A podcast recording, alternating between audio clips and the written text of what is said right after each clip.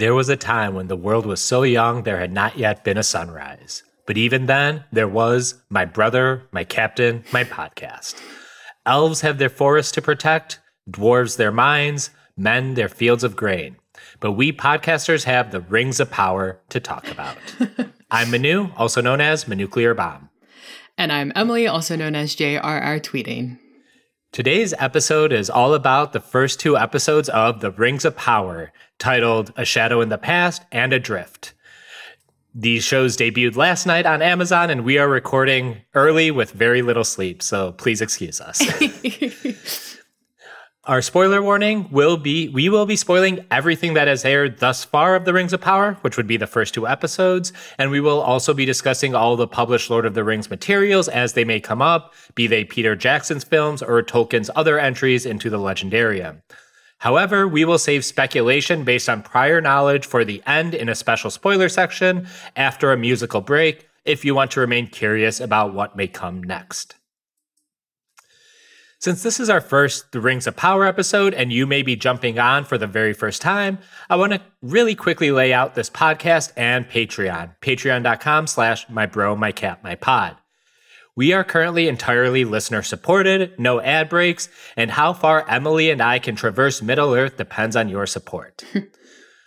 Ostensibly, this podcast covers Peter Jackson's Lord of the Ring films, one block of scenes at a time. It took us 20 or so episodes to complete Fellowship of the Ring, and likely will be even more for The Two Towers and Return of the King. We are halfway through the Two Towers film, which we have paused coverage on so we can focus on The Rings of Power. While we are here to celebrate the film's 20th anniversary, we use the movies as a springboard to talk about all things Tolkien, Middle Earth, and Legendarium. Despite what they may say, Emily is one of the most knowledgeable, thoughtful, and absolutely singular voices in the Lord of the Rings community. Her takes come in hot and original, but most importantly, always make you think deeper about Tolkien's work and come away loving the Lord of the Rings even more. You will not find her specific kind of brilliance anywhere else, as perhaps you are finding Lord of the Rings podcast to pair with The Rings of Power. Oh. Just recently, we launched a Patreon for this podcast found at patreon.com slash my bro, my cat, my pod, which comes with loads of bonuses. At any level, you get access to our Discord community server, where you can find me, Emily, and all our pals chatting daily about Lord of the Rings, Game of Thrones, House of the Dragon, The Rings of Power, Star Wars, Marvel, and whatever else is a pop culture going concern. At the higher levels, patrons will get early access to episodes. For our regular Lord of the Rings episodes, you get them a week in advance at the 5 and $10 levels. For our Rings of Power episodes, you will get them two days prior to the public, which will mean Monday for patrons and then Wednesdays to the public following Friday episodes. And at the $10 level, you will get a bonus episode every month starting in October. These bonus episodes will range from deeper dives into Middle Earth to discussions about tangential stories and media, or just stuff we want to talk about, like, say, Andor, the next Star Wars TV series coming soon. So, our initial Patreon bonus episode schedule will be like this. In October, we are going to do a Meet Your Hosts episode where we learn a little bit about each other through hopefully a fun format that will be determined. And then in November, we're going to do our first Tolkien based episode. Emily, do you want to let the people know what that one will be about? Yeah, um, I haven't had a chance to think about how to market this yet. So, what we're hopefully going to be talking about, and I promise it won't be boring, is Tolkien's theory of history and how the way that Tolkien wrote about the stories that are in his stories really impacts the course of the stories. Now, how many times can I say story in one go? It is a story about stories. So, you know. We, our that podcast is going to be a story about stories about stories. Hey. So other bonuses include exclusive photos of my cats, opportunities to ask the host questions on air, and even get special shoutouts on air with a special Middle Earth name or title translated into one of the many languages, which I have to hand it to Emily. She's been handling most of that, and it's been wonderful. Our initial shoutouts are going to happen at the end of this episode. Once again, check out patreon.com slash my bro, my cat, my pod. And apologies to my co host, but real quick, this Patreon is also supporting the last dozen or so episodes I am doing about Metal Gear Solid over at Podcast Sans Frontiers, which means podcast without borders in French because we're fancy. uh, we are currently wrapping up the saga with MGSV over there. So if you have any interest in Metal Gear Solid, I would urge you to check out that pod and consider supporting us for our last bunch of episodes. And with all that out of the way, let's talk about the first two episodes of The Rings of Power. Emily, what did you think?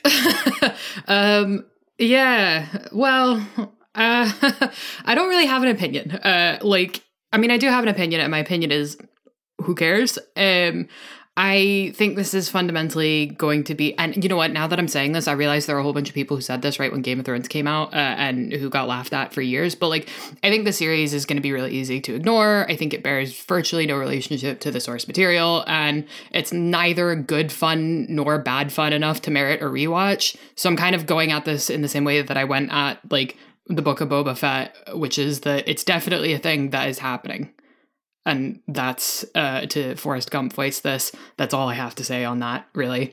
Um, and for most people who are familiar with this podcast, I think this might be a slight kind of uh, uh, kind of like task, a very difficult task here, which is me convincing everybody that I'm not actually mad about this show. Um, this show has so far not evoked a single emotion beyond kind of like mild bemusement. Um, and I spent most of the first two episodes just like thinking about other things, like what I wanted to make for dinner, uh, which is a slow cooker beef bourguignon and uh, apple and cinnamon cake for anybody interested. Uh, so yeah, it's kind of wet farting noise from me, really, which is not different from usual, but yes. oh. oh man, uh, yeah, uh, I'm just kind of mad that you used the word wet fart because there was a very specific character I was going to use that in regards to later in our discussion. Um, so, um, anyone who's familiar with our podcast may know that I tend to be a little more optimistic than Emily when it comes to a lot of things. Um, what I will say about the first two episodes is I did like it. I liked it. I did not like love it. Um, but I think there was just enough there for me to seize onto to want to be interested in the rest of the series, if for no other reason than as a curiosity. Um, kind of how you were talking about Game of Thrones. Um, I kind of feel that way about the ending of Game of Thrones. Like, I know it's like so divorced from the source material that I just don't let it bother me. I don't think you can ignore it because someone always wants to relitigate the end of Game of Thrones mm. in my circles. But like, for the most part, I I've always been okay with deviating far enough from the source text that you know I can treat them as two wholly different entities. Um, so you know, in the worst case scenario, we can just approach this as a fantasy show and how it works like that, and then we can come back and later on is like, did this have to be in Middle Earth? Did this have to be, you know, any millions of things that are going to end up going into this show? Um, in terms of like because i mentioned on our preview episode that i'll be more worried about visuals and how it works in terms of the mode of tv storytelling and less so with the adaptation of tolkien's work um i thought it was okay mm. um i think it looked expensive but not always good which yeah. might sound like a weird thing to say um i think there were parts of it that legitimately looked breathtaking um parts of it that I'm like, that's actually inspired. And there are parts of that is like, well, that looks like Uncharted 3. Um, so it's like, it, it's hard to like have a good grasp on it. And I know they're trying to show off that budget in the pilot, especially just to be like, oh, look at this. Look at all the stuff we can do. And about half the things I was impressed by in terms of the things they wanted me to be impressed by. As yeah. for the cast, or go ahead, go ahead. Well, no, I was just gonna say I think that's basically right, but it's funny that you mentioned the the the pilot as the one that where they were really showing off the budget because I think that's true, but I also think it was really ugly. Um, like it had that kind of sheen that like you know, they may have accidentally smeared Vaseline on every single camera they used kind of sheen that you get, I think, especially in the Marvel movies where they're over relying on uh, kind of shoddy CG. Um, and I don't think that was necessarily the sin of the pilot, but there was just something like they'd clocked the vibrancy slider up too high and everything was a bit kind of sheeny. And if it was a stylistic choice, then it was a bit weird to me that it didn't carry on into the second one. And I think the second one, for getting that kind of nicer sense of clarity, and there wasn't so much of that kind of weird muddiness in the background, like that one was the one where I was like, yeah, okay, this is definitely expensive. Yeah, no, I agree with that. I think we'll we'll dive into the episode here briefly, but I think like the elvish aesthetics is really kind of where I was not really a fan of how the show looked. Mm. And that's just a little bit worrying for me because this is going to be a very elf driven show. There is an elf in I think every storyline except for the one with the Harfoots. Um, so I'm just a little bit worried about that. I'm a little worried about their haircuts. Um, I'm a little worried about their armor. And these are very minor things. I think ultimately my opinions on these episodes are going to be thematic and character work, um, which we'll also get into shortly. Um, and those I felt were mostly good. Um, I don't think there was anyone that really stood out in terms of a well realized character. I think there's some really great performances. Yeah. Um, but I'm not sure how much any of the characters right now are clicking. Although I am going to say this, and I apologize to Emily. I am a big fan of everything happening with the Harfoots right now. I think that was the part that worked for me the most. Um, I think musically that worked the most, aesthetically that worked the most, and I think I actually got more of a sense of the characters of like Nori and even her friend Poppy yep. than I did some of the other characters in the first two episodes, at least. So yeah, no, I totally agree with you there. And actually, I think the the fact that I ended up liking liking, not liking, but sort of being okay with the the kind of Harfoot stuff as much as I was, um, was kind of like that psych- psychological breaking point. Not to be incredibly melodramatic about this, but it was that kind of moment for me where I was like um to to really clumsily borrow from Shakespeare but like you know if a rose by any other name would smell just as sweet then this is a rose that's actually like a lily which is to say that like you know, roses, like lilies don't smell less sweet than roses, but they smell differently to roses. And I think it's wrong to call a lily a rose. you should call a lily a lily, but don't market the lily as a rose. And I think what we've gotten is a lily marketed as a rose. Um, and so I like lilies, they're my favorite flowers, but I was expecting a rose. Uh, and this isn't that. Um, I don't really mind it so much. Um, I think the show is kind of boring, but inoffensively boring. Um, and it, to me, really bears kind of almost no relationship to the Tolkien universe and the Tolkien characters that I love. These are all characters that have the names of the characters that I love, but almost have no real sort of resemblance to those characters. So it's kind of easy for me to go, yeah, fair enough. Um, fair enough. Like whoever these guys are, whatever their like lore background is, cool. Um, it's definitely not the Galadriel that I know, and it's definitely not the Elrond that I know and have read about. Uh, and that that kind of makes it fine for me. And I think that's almost why the Harfoot plot is so much more successful because there is no like lore baggage there. Um, nobody is going into that expecting that the hobbits are going to have these like incredibly intense and deeply intimate and emotionally fraught relationships with each other. You can take it exactly as what you're shown. Whereas with the Elrond stuff, with the Galadriel stuff, with the Celebrimbor stuff, there's literally a hundred years or so of lore in the real world sitting behind these characters, more than 100 years, 104, um, sitting behind these characters, and it's harder to kind of break that apart. Um, so as much as I was expecting to be kind of indignant about the hobbits, I'm actually like, yeah, fine, whatever, let it happen. Um, so and I think the hobbits are an interesting thing for me. Uh, anyone who hasn't been listening to our podcast, I am definitely the Peter Jackson Lord of the Rings fan. That's how I came into it, and that's still kind of where I go to in terms of Lord of the Rings. Uh, the Hobbit, like if you ask me, like who's your favorite person from the Lord of the Rings movies, I'm going to jump to like Legolas or Eomer, you know, like just kind of like warriors because I was just an action bro growing up. But then every time I watch the movies, it's like, oh yeah, it's the Hobbit parts that move me or actually like emotionally get me through this and make me cry like a little baby. Um, so I, I kind of have a feeling that that's kind of what's happening here. Um, that that's going to be a part that I fall back on, uh, maybe unexpectedly so. But while we're kind of on the topic, um, I know you've mentioned um, how you feel in terms of the rift between Tolkien's Legendarium and the show so far. How do you feel it compares to Peter Jackson's films, both aesthetically and tonally? Ah, this is interesting. So I, I think this is kind of the point at which this is this becomes like a series of unfortunate cell phones, um, because I think they elected to make this really a, a follow on, a, a a copyright agnostic sequel or prequel rather to Peter Jackson's Lord of the Rings. Um, and I think visually, aesthetically, everything about this mirrors Peter Jackson's Lord of the Rings. It's almost sort of fan filmy in a lot of ways. Um, and I think the the kind of frustrating thing for me, and, and I think I even said this in our very first episode about the Rings of Power back in January, was that um, if they went for the Peter Jackson aesthetic and if they were looking to ape the Peter Jackson aesthetic instead of beating their own path and and and going for something more unique, they were going to fail. Um, and I think that's kind of what's happened here is that like because unfortunately the only thing I can do when they presented me with a world that looks almost like Peter Jackson's Lord of the Rings vision.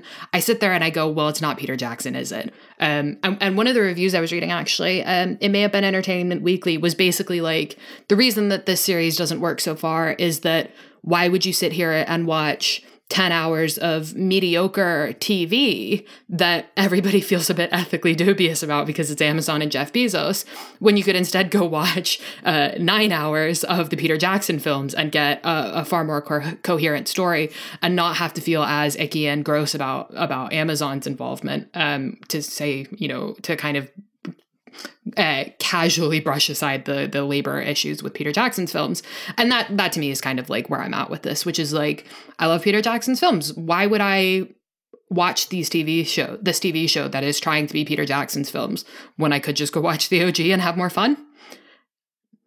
Yeah, no, I think that's a very fair take.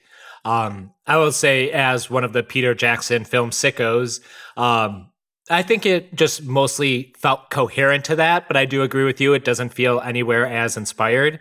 Um, and some of that is A, because Jackson was doing it. I don't want to call it first because obviously there were adaptations before him, and plenty of people criticize his adaptations of simplifying uh, Tolkien's legendarium. But like they were just doing a lot of stuff that he kind of laid out, so they weren't building it from scratch. Um, and it's also the fact that Peter Jackson was doing this at a time where not everything you could imagine can be created in a computer and you can yeah. just shoot it. Um, he actually had to work at creating some of these landscapes, these vistas, some of these monuments or structures. And what I keep saying, Peter Jackson, I hope everyone understands. I mean, the whole production team. Um, but like, there's amount of effort that went into it where even if this is a very similar visual experience, I just know the amount of craftsmanship that went into it is a lot lesser and mm-hmm. that doesn't make it worse but it just doesn't like you know inspire me the way that Jackson's films do because not only do I find them just inspirational narratively, I find them actually inspirational as a production of three films. Um, and that is part of the magic. That is why I keep saying The Lord of the Rings is one of my favorite pieces of art ever, is because the creation of it is just as valuable as the final product. And I definitely don't feel that here, especially with the fact that Amazon kind of went around this with like a backwards production cycle. Like they knew what they wanted and they just basically shelled out as much money until they got something close to what Jeff Bezos imagined, I guess. Yeah. Well, I actually think this is a really good point, right? Because I think like um if we do something which I think is probably bad bad praxis, but but I would like to try anyways. If we imagine that the stories told in the Silmarillion and in the Lord of the Rings and in the Hobbit are stories that actually happened, which they're not, they're obviously fiction, um, and then we take J.R.R. Tolkien's writing of these books as a as an adaptation and of those stories, and and Peter Jackson's films as an adaptation of those stories, there's a clear thumbprint left on those stories by each of those interpreters. So, you know, in in J.R.R. Tolkien's books, you you get very clearly this sense of of, of his background in philology and, and linguistics, and you get very clearly uh, a, a read on his you know his devout Catholicism and his experience in the trenches in World War II and his living and writing through, uh, or sorry, trenches in World War One, experience living and writing through World War II. And then in Peter Jackson's adaptations, you can touch practically touch the 1990s in it and you can see his background as a horror filmmaker and that comes through really clearly and I and, and the sense that I'm getting and it also comes through really clearly right from the start um in in both uh, cases in both J.R.R. Tolkien's writing and and Peter Jackson's uh, uh, filmmaking um and and this feels incredibly impersonal to the point where I don't think the director matters I don't think you know, we'll, we'll probably disagree on this, but I don't think this the composer for the score really matters. I don't think any of the costumers, like you know, who they are and their backgrounds, I don't think it really matters because it all feels a bit kind of computer generated and not like in a dunk on CG. It feels like they fed it into like a hyper advanced version of DALL-E 2 or whatever, and this is what they got out. And there's no sense of like personal kind of um, ownership or influence on this. I can't look at this and say, oh, well, in this, this, and this, creative choice. You can see this particular background or career experience of this person. It's just this is a script that has been as quote unquote objectively translated onto a screen as humanly possible with almost no stylization or kind of unique touches. No, that's I, I think that's absolutely fair. And I think at this point, um, I think you guys kind of have a feel for how we're feeling about this overall. Um, why don't we just kind of start working through the episode and then we'll just kind of see what comes from there. Um, probably best to kind of do this by chunks. Um, so let's let's start where the story starts, Galadriel, which we actually get a Galadriel prologue here, just like we do to open the Peter Jackson films, which I feel is kind of nice. I mean, I don't I don't feel strongly about it one way or another, but it is at least you know of a piece, if nothing else. Uh, but I mean, the first thing that stuck out to me because we get a young Galadriel here, um, and then we get to meet her older brother. Um, I assume older, uh, yeah. Finrod, um, who has a Cillian Murphy haircut. I, I don't really know. Like, I mean, I see this haircut all the time because, you know, I live in Boys Town and I have short hair myself. I just, I, I'm not entirely sure about Finrod's hair. But that aside, um, what did you think about this opening scene? Because I actually enjoyed the little like paper swan that she made. Um, I thought that was a nice little visual touch. Ah. Um, Yes, Go. good. Uh, it, so good, so interesting. So I, I, I could take or leave this. I don't really care uh, about it at all. It did not evoke a single emotion in me. Besides, oh god, how many minutes are left of this TV show? Um, the Swan the paper swan is a swan boat. Um, it's a swan ship, uh, and this is a little one of these fucking little uh, Easter egg winks to the lore. Uh, the swan ships are the ships that the Fëanorians uh, they were built by the Teleri, who are the elves who live along the coast in Aman, which is Valinor, uh, and the Undying Lands, uh, and they are the ships that the Fëanorians burned well, stole, sacked, uh, sacked the city of the Teleri, sacked Sirion, and then stole and sailed to Middle Earth, and then burned, uh, thereby pre- preventing Galadriel, uh, Galadriel, Galadriel's her family and all of their people from crossing over from uh, Valinor to Middle Earth by sea, and instead forcing them to go via the Helcaraxë, which is literally an icy hell. Uh, I don't know that this is going to have necessarily any bearing on the show itself, but it's that is like a very direct reference there.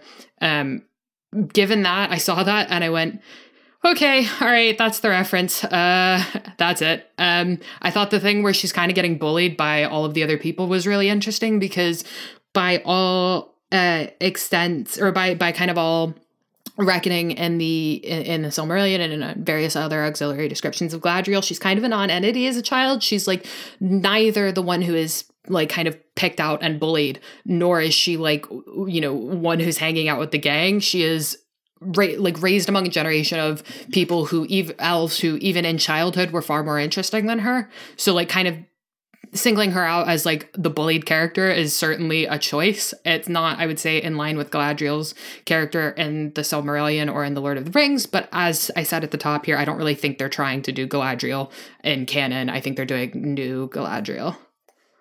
I was about to say, um, I thought you would like that part because I figured the people bullying Galadriel would be like a self-insert character for you. Like that would yeah. be you if you were writing your own script here.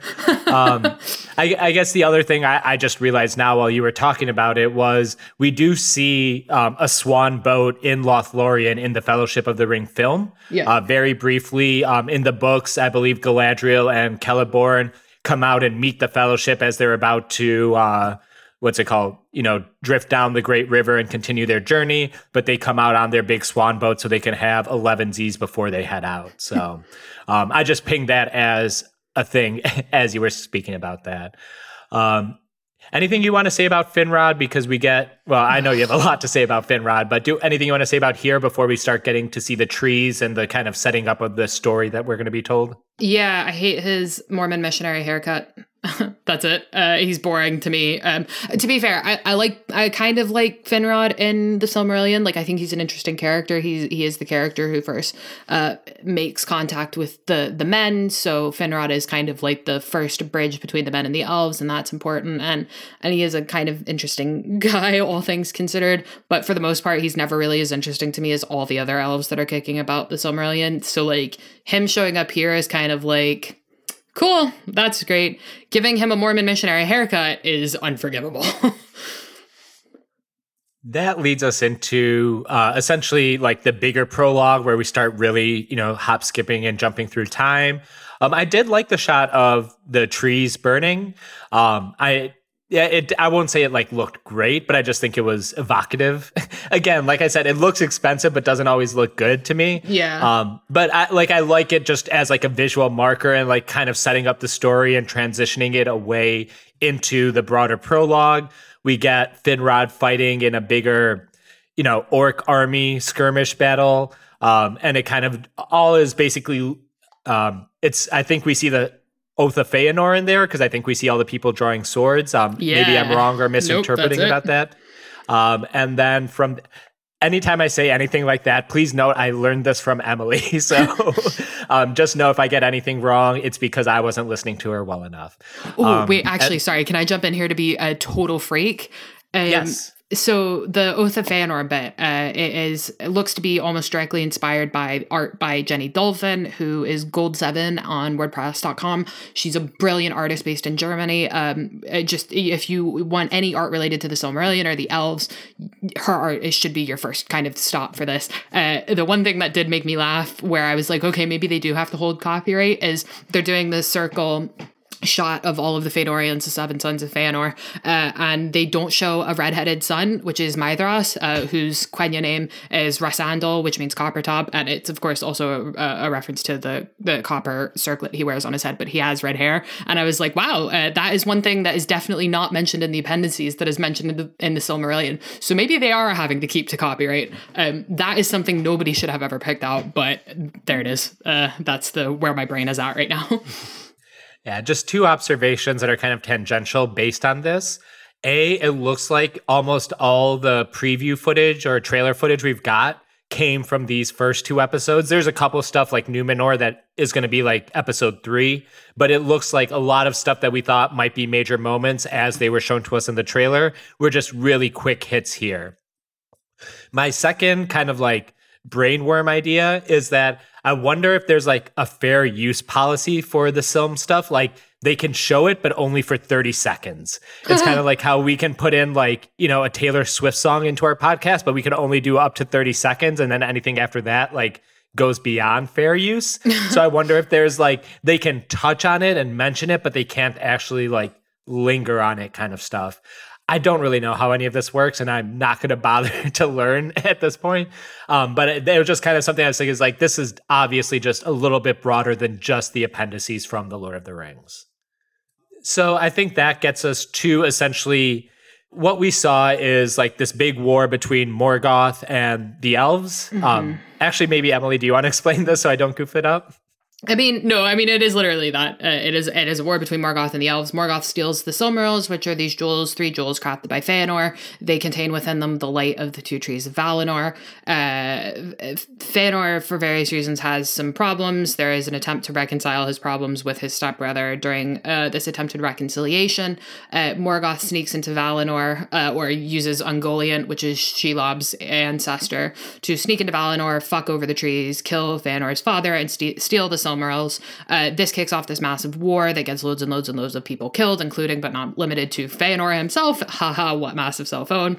Uh, and then uh, the uh, exile of, crucially, the exile of the Noldor. Uh, and so uh, the Valar, who are like these demigods who who basically lord over Middle Earth, well, all of it, Arda, say, don't go after the fucking Silmarils. That's stupid. You can't leave Aman, Valinor. Uh, and Feanor says, "No, uh, I'm going." Uh, he um, he swears an oath along with his seven sons to leave and go seek out the Silmarils and and steal them back from Morgoth. Uh, and alongside this, uh, basically Feanor's extended family, which includes the family of Fingolfin, who is his half brother, and uh, the family family of Finarfin, but not Finarfin himself, which includes Galadriel and her brother Finrod. Uh, they all go across uh, by various means, whether through the swan boats or whether through uh, the Helcaraxë, the icy Hell Pass, um, to uh, Middle Earth. Uh, this makes the Valar very, very mad, and they say, because you've done this, you now can't come back to Valinor. Uh, and this is a huge problem for all the elves because they would quite like to be in the Undying Lands, uh, which is like essentially paradise. Uh, lots of stuff happens. Uh, there's a whole bunch of fighting, a whole bunch of people die. It's really grim. Uh, Beleriand, which is the uh, westernmost part of Middle Earth, is sunk beneath the waves. and we are kind of picking up the pieces of that when we start our show here. Yeah, right. There was that very arresting shot in the trailers of like towers on fire and people drowned and everything red. And that appears to be just something that occurred during the war with Morgoth. Is that what is it? The War of Wrath or the Tempest of Fire? Was that what they were trying to depict there? Yeah, I still don't know. I think it may okay. have been the Sack of Sirion. okay, no, that's fair. Um, anyways, let's just say so after this kind of like big prologue that spans this massive war, we see at the end of it that Finrod died, um, and we see Galadriel grieving over his dead body. We see that Finrod's body was all marked up with scars, including this symbol, which appears to be a symbol for Sauron. Um, it looks like kind of like an eye, basically like a square with like a line through it. If that does that sound about right to you? Yep, that is correct. Um, and then is this how Finrod died in uh, the uh, legendary? Yeah, more or less. Uh, there's nothing about a weird symbol on him. He just dies, and they put him in a in a kind of high burial place as a reminder of all of the good that he's done. Um, the, the the crucial thing about Finrod's death that I find really interesting here. Um, well, first off, Galadriel has two other brothers uh, who also die uh, during this and just get no recognition, which is dead funny. Uh, but um, Finrod's death is one of many deaths. Um, and uh, pretty much every single elf who lived through the first age had a, an enormous amount of their family wiped out. Um, and there was in some ways almost no special deaths. There were there were no kind of unique deaths um, except for you might say uh, perhaps Fingolfin uh, or or Fingon even. Um, so the way that they're kind of playing up Finrod's death, I get it. I get it because they're centering Galadriel, but like it's also a bit funny because this is not really how it played. The the death and destruction uh, during this war was so immense and so widespread that nobody really sticks out from the pack like this. So all that said and done, and it looks like Galadriel's like cause celeb following all this is to finish what her brother set out to do, um, because she does not believe that Sauron or whatever you want to call it, the remnant of Morgoth has been completely like extinguished. Um, so that puts us in media res with her and her company. Uh, she's called Commander Galadriel, which, well, I'm sure you know, whatever. uh, but uh, this, this takes us into the for the Forodwaith yeah. Um, and uh, before we actually talk about that, I do want to talk about something I did like in this episode, or the set of episodes, is some of the visual transitions and them using the maps. Um, it was a little bit disorienting because they didn't really keep like a cardinal direction, like north is going to be the yeah. upper part of your screen or not. Um, but I did like that they were trying to both use the maps and use them a little bit differently than um, the Lord of the Rings movies did. Uh, it, I, I think it just helps because a lot of these locations are not things that we really saw a lot in Peter Jackson's films. Um, so some of them might not be locations that you're able to really situate yourself in, which I think the show is actually playing with, um, which we'll talk about a little bit later when we get to uh, what Tir Harad and all that stuff.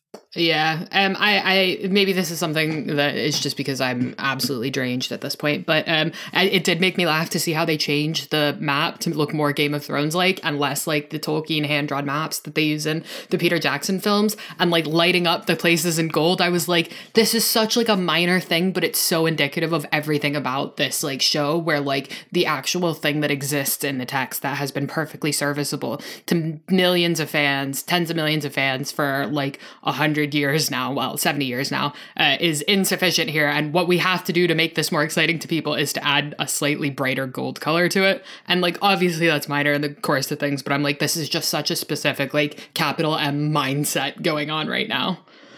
Yeah, to me, it felt like a, a, mashup between some of the Game of Thrones opening map credits and a little bit of Indiana Jones because they yeah. showed a little bit of like the trailer. Um, I, I mean, obviously I clearly like it a little bit more than you, but um, I'm just more into having more visual flair um, into shows and generally, and I feel like this was a nice touch. But yeah. let's let's talk about what actually happens at the Forodwaith, uh, which is a northern mountain range, or is it like the uttermost north of Middle Earth? Does yeah, it's just the northern waste. Yeah, beyond the wall because essentially they climb the wall uh, to open this. And this is one of the parts where I thought the game looked, or the game, uh, the the show looked a little bit video gamey to me, or like I said, Uncharted Three. Um, I did not like how the ice mountains were rendered here. Um, but then uh, they they're climbing this mountain. They get to the top, and it appears that all of Galadriel's uh, followers they're like ready to go back home. They think Sauron or the remnants of Morgoth are no longer around, that they've accomplished their mission. They've already surpassed um, the edict that was given to them by Gil-galad, and everyone just kind of wants to get home and get on with it. And we are led to believe that they have been doing this for centuries, which they kind of tried to show to us through like a montage of Galadriel's company traveling over the many lands of Middle Earth. Um, any thoughts on this before we get into the castle or dungeon that they discover? Um, not really. It's boring. I don't like it, it's just boring. I don't think it has the kind of punchiness to it that they wanted. Um, and I also think it's fine to have Galadriel be out and about like she is, but it's also just I don't know. It just it sat a bit weird to me. I'm like, why is she only leading like four people? This is all very strange. What it is is obviously cribbing from, like you say, from Beyond the Wall, all of that stuff Beyond the Wall in Game of Thrones. It's trying to make her Jon Snowy in a way, and I'm just like, who cares? Who cares? It happened. They put it on screen. Jeff Bezos makes way more money than I do, so who cares what my opinion on it is? We're off to a rocking start here on our coverage of the Rings of Power. uh, so th- this takes us into um, essentially a dungeon from The Legend of Zelda, um, where the company is basically slinking about. They find um, a secret door that you know in Zelda you usually do it by pushing a block or statue you didn't realize was there. Here it was an ice wall you had to cut through. And then we find what looks to be some kind of ancient forge of the orcs or some dark forces. Um, there's this really gnarly orc skeleton that's like embedded into the wall that reminds me a lot of Annihilation. Um, if anyone has seen that Natalie Portman movie. um, but then um, I think they discover um, the Sauron symbol yet again on um, like the anvil, essentially, that would be for the forge. And mm-hmm. uh, both Galadriel and her lieutenant basically say that some other darker power was at work here because something like even beyond just the evilness of the orcs they say something about like the unseen powers is that a thing or is that just a show flourish it's a show flourish and it also includes one of the funniest interactions i've heard so far in this and i think kind of speaks to the inability so i, I know a lot of people are quite up on the script i think the script is like inexorably dog shit and kind of embarrassing. Um, but there's this conversation where they're trying to show that Galadriel is really wise and, and, and clued into the world. And uh, her, I guess it is her, her lieutenant is like, uh, oh i'm really cold uh, and uh, and and galadriel goes uh, there's something there's an evil so great here that it makes even the flames of our torches cold uh, and the guy goes well how do you know that that's true and galadriel effectively goes I know it's cold because it's cold. And they don't mean it like that. They obviously don't mean her to just say a fucking tautology like that, but because I don't think they have a grasp on the like prose and, and the sort of cadence of Tolkien's writing and don't really know how to make someone look smart, they end up just writing insane shit like Galadriel being like nodding sagely cold things are cold and we're kind of just meant to go with it. And like that was the moment where like five minutes in i was like okay this has set the tone. We're just gonna have to kind of turn brain off from here on out. Um, I do want to l- launch one defense of a person behind the scenes. Um, the writer on at least the first episode is Jennifer Hutchinson, and she is a regular writer on Breaking Bad and Better Call Saul, and she has written incredible, incredible stuff. So um, I'm going to prevent she had no hand in those lines, but they were a bit clunky.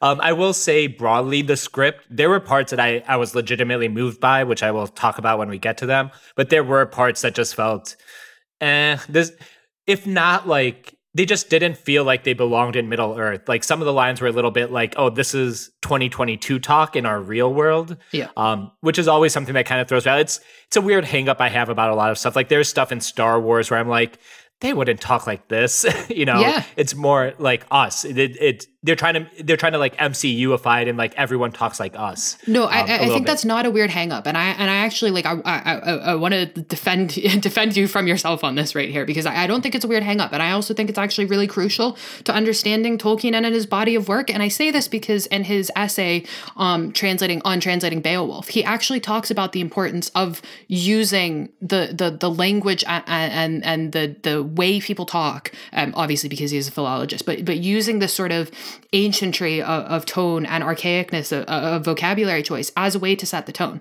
Um, and he says, you know, you should not wholly translate Beowulf into perfectly modern terminology because then you are losing something absolutely crucial to what Beowulf is and was, um, given that Beowulf was written in language that would have sounded archaic when it was written. Um, and, and, this is something he carries through in all of his writing. And he's always trying to sort of emulate this kind of high medieval, well, high medieval ish style of prose, except for when he's not. And even that's done pointedly. And kind of carelessly taking this 2020 vernacular in to this show is a problem. Like there's a scene later, I think in episode two, where where someone literally screams "Hey," and I'm like, I'm going to get mocked and called a, a bitch for like thinking that that sounds like shit, but it does sound like shit and it's lazy writing. And like for a, a, a, creative team that have spent so much of the press being like, we are trying to follow Tolkien either to the letter of the lore or thematically to, to, to fuck up something as instrumental to who Tolkien is and what his writing was about is a bit kind of annoying. Yeah, no, no disagreement there. Um, one last thing, uh, based on what you said a little bit of ago, um, the fire not feeling warm is something that will come back later on in the episode when uh, Nori the Harfoot discovers a stranger as well. So um, I forgot that uh, Galadriel and her lieutenant basically had the same idea about uh, the fire not actually being hot. So I, I guess that's foreshadowing or some kind of symbolic connection. Anyways, um, they find this forge, they find the Sauron symbol, and um, I do want to talk about the Sauron symbol real quick um, because I read kind of a fun theory. Maybe it's not fun from your point of view, Emily, but um, so first of all, the symbol A. If anyone's seen the kind of bad prequel Red Dragon, it's a prequel to Silence of the Lambs. Um, hmm. The symbol looks almost exactly like the one uh, the Tooth Fairy, which is the serial killer in that movie, uh, was yeah. leaving, um, which just it, it just kind of I wouldn't say took me out, but I'm like, it's basically the same symbol, isn't it? um, anyways, forgetting that, um, some people have uh, theorized that perhaps it is a map of Mordor or so. Um, because I guess if you turn the symbol on its side, um, it mm. kind of outlines the mountain ranges that enclose Mordor, and then the line goes right through where uh, Mount Doom and uh, Barad-dûr would be. Um, I don't love that interpretation of it more so that I like it as a map in the way that it's like leading perhaps orcs or other dark forces to go to the east and into Mordor. I'm thinking like signs from signs um, how yeah. they talked about the crop signs being like navigation points to help get people where they need to go. Um, if it's something like that i think that's kind of cool. Um, i like that a little better than these are sauron's like calling cards. Like oh i was here so i'm going to leave a card. He's not like the joker leaving a joker card everywhere that he shows up kind of thing. Um, but if it is a way like you know my folk you need to gather here and you know sometime in the near future i could kind of get behind that yeah, I think that makes sense. Um, I'm now imagining now that you said calling card, uh, you know the the guy, the Charlie Don't Surf guy in an Apocalypse Now, when he's leaving the death cards. I'm imagining Sauron shirtless with like a ten gallon hat, being like, "Fucking, I don't know, the elderly uh, don't surf." uh, I love the smell of. I don't know what's a good. Fuck, uh, Balrog flame. Yeah, in the morning. Okay, Balrog. That's the napalm equivalent in Middle Earth. Okay, I, I, think we, if nothing else, we got that out from this episode. So um, I'm gonna fast forward a little bit. There is a cave troll fight here, or snow troll fight, which this is the first part I clocked where oh, they are really missing Peter Jackson's horror sensibilities. Yeah. Because um, they really tried to make it like a good set piece. Um, and like I applaud like some of the staging and blocking, but it just didn't look that great to me. Um, I do, you know, Galadriel gets her little Legolas moment where she gets to be all badass and a look away cut, which you know I'm always up for a little girl bossing if it's in the action sense. Um, but obviously this was i think this was very much there to be like let's do a big kind of action thing right away before we get into the more uh, mundane like palace intrigue kind of stuff they're going to go after this yep um, I saw um, that bit where Galadriel runs up the sword, and I was like, "This is Medusa I know this is it. This is the scene that's gonna get it." um, but all all that stuff ultimately takes us back to uh, Galadriel's men not really wanting to do this shit anymore, which, you know, sure, I can yeah. I can support that. Um, so they eventually uh, head back to Lindon. Um, and this is where we meet Gil-galad, who is king of the elves. And I gotta say, Gil-galad is a wet fucking fart of a performance. yes. At least so, at least so far for me. Um, I think I mentioned earlier, uh, possibly in our preview episodes, that I do not like the elvish aesthetics at all. I do yeah. not like the hair. I do not like the clothing. I do not like the laurels.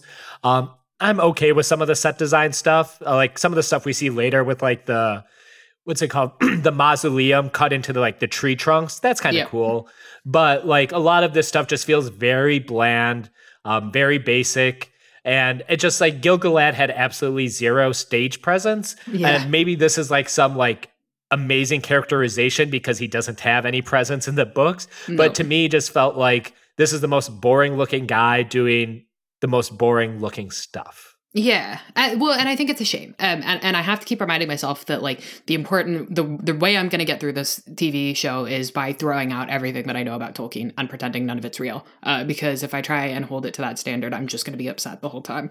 Um, but um, Gil Gil-galad is is a really interesting character because he mostly exists in marginalia, um, and um, yet still fits fills such like an important role because he is this um, latter day father figure to Elrond, who has spent his whole life in varying stages of fatherlessness and semi fatherlessness, um, in a story where the relationship between sons and fathers is such an important um, relationship. Um, and Elrond's kind of steerlessness and, and his having father figures and losing father figures and having brothers and losing brothers, um, it, it comes to kind of a peak with um, Gil-galad and, and um, the Battle of the Last Alliance, where Gil-galad, alongside said, Elendil uh, is killed. Um, and that is the moment at which Elrond is finally becoming, you know, to crib the Peter Jackson movie lines, you know, he's coming, becomes what he was always meant to be. Um, and that, that relationship to me is, even though it exists basically in the, the blank space between lines, um, in some cases, it is so crucial to understanding Elrond because you have to have that sense of like intensity and loss. Um, and, and for that to be there, there has to be this intense sense of uh, camaraderie, of familiarity familial closeness, of intimacy. They both share quite a lot in that um, Elrond was sort of um, raised and ways by uh, Maglor and Maedhros, who, who are Fëanorians, and um, and Gil-galad, um, at least in some versions of the text, his, his father was Fingon, who was very, very close with Maedhros. Uh, and, and there's all these sort of intimacies and connections there. And I don't think any of it comes across in any of the conversations between Gil-galad and Elrond, or Gil-galad and anyone, or Galadriel and anyone. And and I think you are right in that um, Gil-galad just, yeah, I don't know why he's here. I don't know what he's doing. I Why? Who cares? Yeah. Um, and. So he is granting Galadriel and her men um, access to Valinor, um, or the chance to return home, if I understood that correctly. Yeah. Um, I did not actually know, um, again, mostly coming this through the Peter Jackson films, that they weren't allowed to go back or were prevented from going back. Could you explain yeah. that one to me a little bit? Yeah. So when Feanor made his oath and said, We are going to Middle Earth to get back the Silmarils, um, a whole bunch of the other Noldor, Noldoran elves um, decided to go with him, maybe not necessarily to get the Silmarils. Actually, in Galadriel's case, explicitly not to get the Silmarils, explicitly because she wanted to go rule a kingdom of her own, and that is something that is clearly stated in the text. Now, albeit in the Silmarillion, so it's not in the appendices. Um, but uh, when they went, the Valar were like, "Do not do this. If you do this, you will not be allowed to return to to this Garden of Eden that is uh, a Valinor." And they all went anyways, and so they had this ban placed upon them uh, people who are familiar with the lore will rightly point out that this ban has been by and large lifted by the time we get to the second age. Um, I will note though, Galadriel never shows an interest in returning to Valinor um, and uh, kind of only starts to feel that pull in the latter half of the second age and the start of the third age. Um, and that's only after she's established Lothlorien and realizes it's only a shadow of the place that she grew up in. Uh, so this whole thing just again like i have to keep saying to myself this is not galadriel tolkien's galadriel this is jeff bezos's galadriel um, jeff bezos's galadriel going to valinor uh, planning to go back to Valinor at this stage in her life is, I guess, fine because this is the lore they've set out for themselves. But J.R.R. Tolkien's Galadriel would not have been at this point. I assume she's going back to Valinor to bust some unions or something like that. um, but um, all all that aside, um, let's talk about something I did like, and that would be Elrond, as played by Robert Aramayo. Um, personally, um, I think he's right up there with Morfydd Clark in terms of what I enjoyed most about this. Um, I, I just think he had a lot of those like Elrond mannerisms I learned through Hugo Weaving, yeah. like these like clenched jaws or just kind of like half smiles, but also like kind of friendly. I, I really liked his stuff with Durin. Yeah. Um, but just talking about the stuff here, I thought he played it well. Um, also just got hat tip to the actor Aramayo just because he is once again stepping into big shoes. First, he fills Sean Bean's role as young Ned Stark in Game of Thrones, and now he's doing young Elrond as played by Hugo Weaving. And I think he's just doing a bang up job so far. Yeah, I mean, I my only criticisms of Elrond's character so far are criticisms explicitly related to the screenplay. Um, I think I um I'm absolutely delighted in every single way by uh, Robert Aramayo. I think he is doing a very thoughtful presentation of Elrond. I also think he's playing an Elrond that feels like the young kind of baby Elrond, and it, it's kind of a joke for like Lord of the Rings slash Silmarillion fans that like the the Elrond that we see in uh, the Lord of the Rings is this grizzled veteran, and the Elrond that we see in uh, the Silmarillion is literally a baby. Um, and I think Robert Aramayo is, is toeing the line quite well right now between baby and grizzled veteran, um, and I think it comes across um, remarkably fluidly, even though he is hamstrung at pretty much every turn by like absolute dogshit dialogue. And when when he approaches Galadriel about like accepting the gift and returning to Valinor, do you think he's doing this on behalf of Gil-galad? And I'm sorry, I'm going to pronounce it Gil-galad. I, no, it's fine. Um, that, um, or do you, do you like do you think he's being asked to be like, hey, can you convince her to kind of just go back and get out of everyone's hair? Or do you think he's like earnestly saying it's time to put down your sword? Uh, so I don't know. Um, so I want to preface this by saying I really hate their dynamic. Um, in every way, I think it's enormously condescending and not at all reflective of what uh, their relationship would have been. Um, and it's entirely the fault of bad screenplay. It's not the actor's fault. Um, I would say in in like J.R.R. Tolkien's Elrond would have been saying it out of a genuine care for Galadriel, um, and I think like out of a genuine desire to see uh uh to see people who are good not needlessly suffer.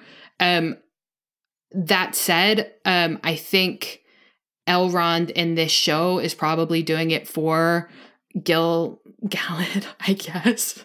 Um, but it it doesn't I don't know. I can't figure out Elrond in this show so far because like he doesn't seem like his own man. Like he has a personality and a half, but he doesn't really seem to have any motivations besides going where he is told when he is told to do it. Um, and so it makes it quite hard because because the Elrond of of uh, the Lord of the Rings and the Silmarillion is always very clearly motivated by something. Um, so I don't know. Um, I, I don't know. Um, I find it strange because I think um, I don't think Elrond would have done I don't think Elrond would have ever closed his eyes to the threat of Sauron. Um, I think that is a, a misread. Um, and I think, um, given that I don't think that Elrond would have ever closed his eyes to the threat of Sauron, I also don't think he would have ever sent someone who is, at least in this instance, a, a hardened and skilled warrior away when they obviously are going to need them. Um, so this whole thing seems weird to me. I just have to assume that, I guess in this case, Jeff Bezos is uh, Elrond uh, is doing stuff on behalf of Gil-galad. Sounds great. Um, I will say um, they kind of tried to have it both ways because they did have Elrond say, "If I get any hint of that enemy, I will come fetch you," or like let you know, or something like that. Yeah. Um, but it, it, it is kind of weird. Um, let's just stay with Galadriel here, because um, after like a night of drinking wine, I guess um, they get her on a boat, um, and they um, sail off into uh, Valinor, the Undying Lands. Um, a couple things. Um, I think visually, like as they're on the boat, you see Um, all of them are dropping their armor. Um, they're very cheap looking armor. Yeah. Um, and they're just kind of wearing their robes. I assume this is kind of like going into heaven. Um, and then they see the white birds flowing overhead, which to me was calling back to her little swan at the beginning of this episode. Um, any comments on this before we get to essentially the clouds opening up for them? God, I shouldn't say this. I really shouldn't say this, but I'm going to say this. Um, and God, nobody sue me. Um, this whole stripping down thing, stripping off the armor and stripping them down into the long underwear. Um, this is a ritual part of entering the Mormon temple. Um, and it's something you're meant to do when you're like uh, 18 or something. And it, it, it has a, an enormously controversial uh, kind of reputation to it. Um, and and I don't want to say too much because I want to defer to people who are experts in this and, and certainly in, in cult programming and deprogramming. And this is a ritual um, explicitly uh, in the Mormon church. And I cannot believe I didn't clock it until just now. But that having someone strip you down um, to and, and put you into like either just a, a, a small sort of thin uh, linen uh, dressing gown or in some cases nothing at all as you prepare to face God, that is an explicitly Mormon thing. And I had not clocked that at all until just now. Um, and it gave me the heebie jeebies and I didn't like it when I was watching it for the first time. And I was like, this just seems weird. Um, and I was kind of trying to put it down to it's weird that it's just Galadriel here as the only woman. And they've like tried to do this like whole, we're making Tolkien's world more diverse, but then it is literally just like Tolkien, Tolkien tokenism. Uh, and I actually think the reason why I was kind of feeling uncomfy is because it is literally that uh, Mormon temple based uh, ritual and it is a bit heebie jeebie like. So the clouds like open up, uh, which I assume is like how they enter uh, Valinor, the Undying Lands. It reminds me a little bit of Monty Python and the Holy Grail when the clouds open up and you see God's face. Um, I don't think it looked like that bad, but it just it- it's a visual like when the sky opens up and you see like the light of God. Um, you know that is something, and th- this is when we first uh, see the comet that uh, flies out of there. Um, I it looked like it flew out of there. I can't necessarily say it did. Um, and then we see that comet kind of streak across the sky. We see a lot of various characters look at it, and we'll circle back to the comet, I'm sure. But um, this is kind of where Galadriel tries to turn back around, uh, tries to turn around. Um, this is where she abandons her man and jumps into the water. Um, one visual thing I actually, I, I think this might be my favorite visual moment of the show was when uh, Nori was watching the comet crash into the ground, and when it made its impact, they cut to Galadriel splashing into the water. Um, I thought it was just a very good use of the kinetic, um, you know, concept of cinema, where like one action easily flew into another as a nice transition, and kind of showed those two events being linked up. Uh, one thing I kind of wanted to ask you about, because I know you were obliquely talking about this in the Discord with uh, some of our friends earlier. Um, like the great tragedy is, um, you know, Eru Iluvatar. Sorry, the god of Middle Earth, Eru Iluvatar, gives this gift of mercy, the gift of death. uh, Mhm. Right? It's like the gift of death, which is a mercy, which is actually a blessing of sorts in a way. Mhm. Um, what does it mean for Galadriel to be essentially refusing that gift in this moment? Ah, she is not. So eh, good, interesting question. She is not refusing this. Um, the the gift of death is a gift. Uh, it's it's called the gift of men, um, and it is a gift given only to uh, men. Uh, so so when when men die, um, in in uh, and this is capital M men. Uh, when men die in the in on Arda, um, nobody knows where they go um, after they die. Uh, their their fates are sundered from the fate of Middle Earth, um, or from Arda, from Earth. Um, when elves die, they are reborn in the halls of Mandos, which is in Valinor, um, and so they are re-embodied, um, and they never get to die, or they will not get to die until the unmaking of the world in the last battle between the elves and uh, the Valar and Eru against Morgoth. Um, and and the reason it is a gift for the men is that they will never have to continue to be re-embodied and re-embodied with the ultimate goal of facing down this horrific war at the end of days, like Judgment Day. Men are able to go on and go beyond. And what is um, significant about Galadriel turning away here is that this is her set well i don't know. I don't know actually if this is her second time turning away in uh amazon lord of the rings universe. Um but she's turned away from valinor once uh, and was exiled for it and it caused her a huge, amount of pain and middle earth is a place of um intense uh suffering and like blood literally soaks into the soil here and it's the blood of people Galadriel loves. Um, and here for her to turn around and leave is her for her to accept that that kind of ongoing warfare is something that she has to take on And instead of getting to go live out her days in comfort and in peace in Valinor, she's taking up the life of the, the sword and the plowshare in some ways. Um, and that would be the significance there. Um, she, like Galadriel, won't get to die until the end of uh, the end of days. Um, and even then, you know, maybe only tenuously die. Uh, I while while we're here, uh, I do want to mention that uh, Galadriel took a dagger from Finrod. Um, it looked like he was going to be entombed with it, but she took it as a visual symbol to like that she was going to carry on his mission or his legacy, however you want to describe it.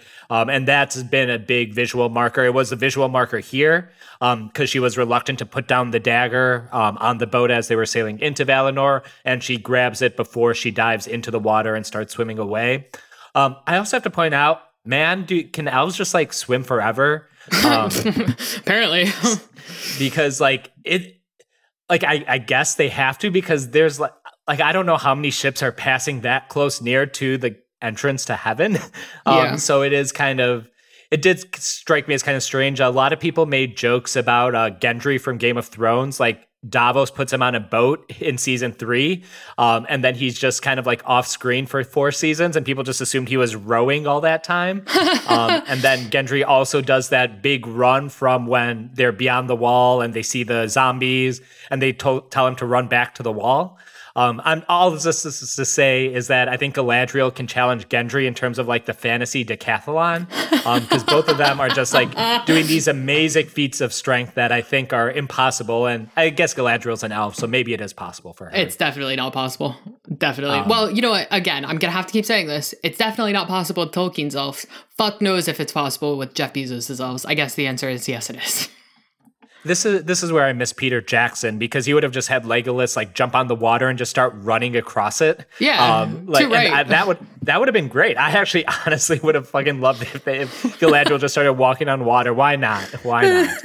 um, it doesn't remind me of any religious figures otherwise. Not at all. Um, so eventually she comes upon a raft. And um, unless this isn't been clear to everyone before this, we're just going to mix in both episodes one and two in our analysis in terms of the plots uh, discussion. Um, so this is all in episode two now. And she is adrift, which is the episode title name. Um, and she comes across this group of random people who are supposedly from Harad or the South. Um, mm-hmm. They're kind of iffy about exactly where it's from, or I'm just too stupid to really pick out exactly what they meant.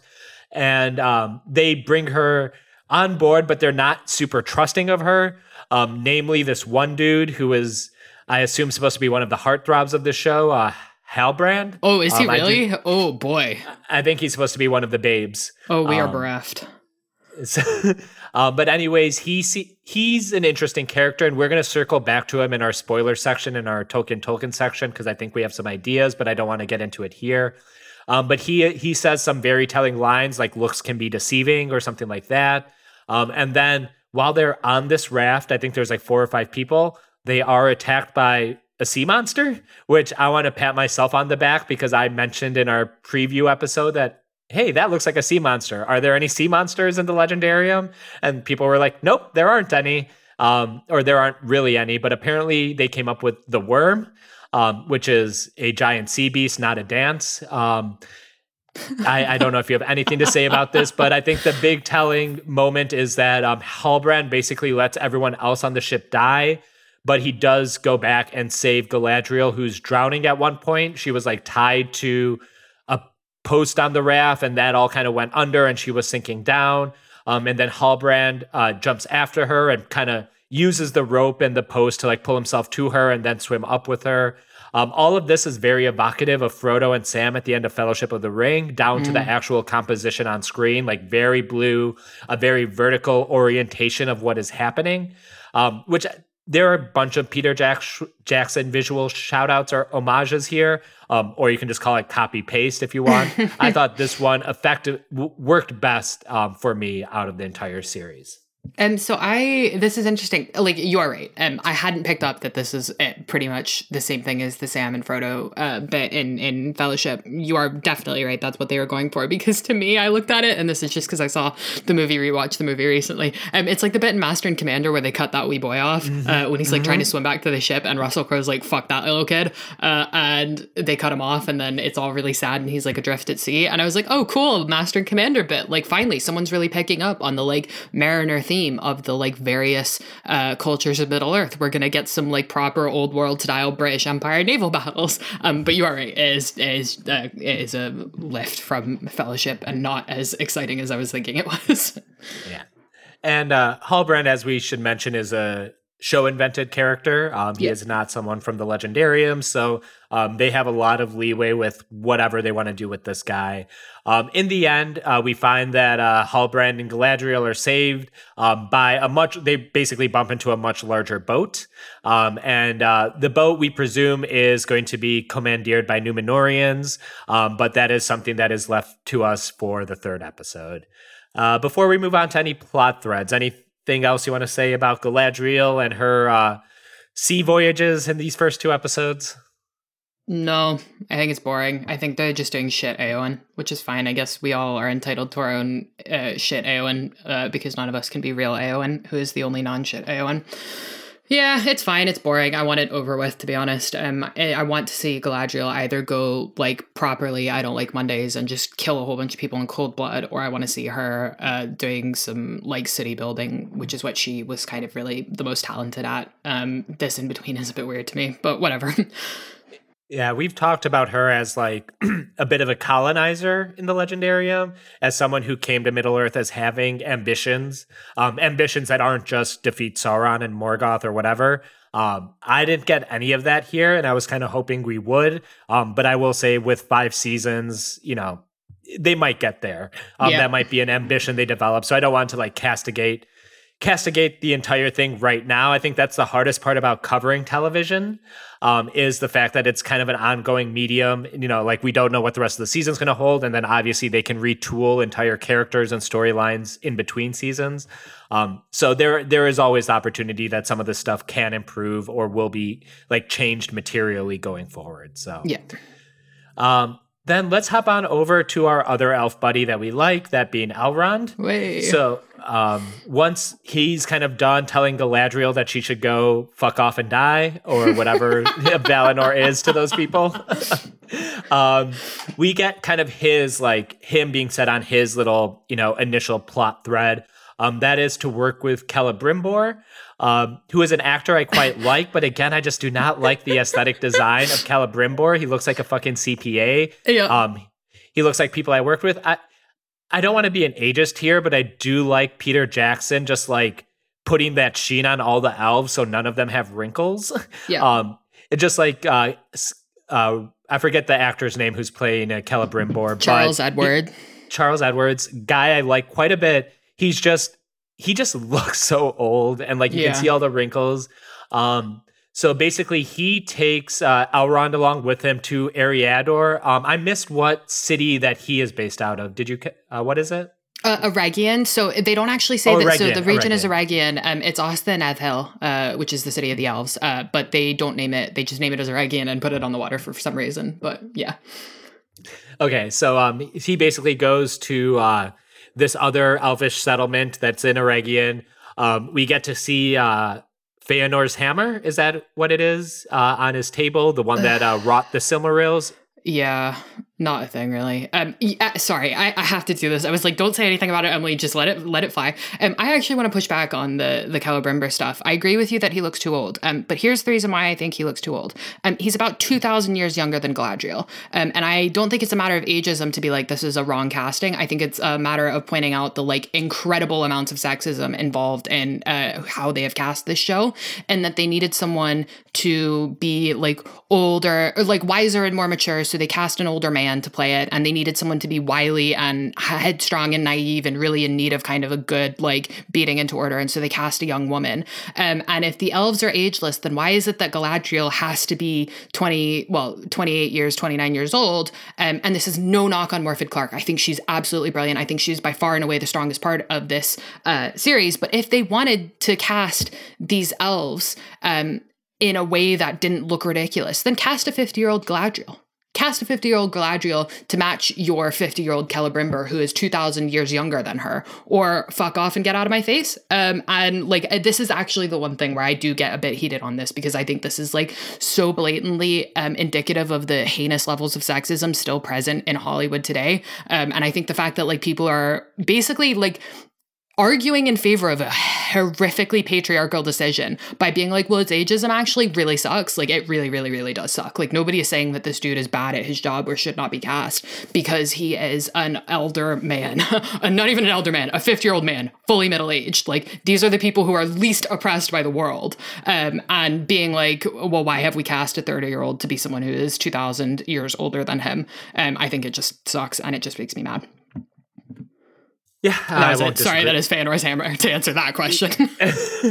so it is Feanor's hammer, and I think we start getting the seeds of the forging of the rings of power here, um, because uh, Celebrimbor is definitely giving that like guy who has great ambitions was going to do something that utterly fucks everyone. The way he's talking about uh, only pain can give rise to beauty, or you know, great acts of creation require some suffering, or like labor, or you know he's just a bunch of like I'm gonna do something totally fucked up. That's basically the subtext yeah. of all of his dialogue to Elrond, um, because he feels like he has not left his mark on the world.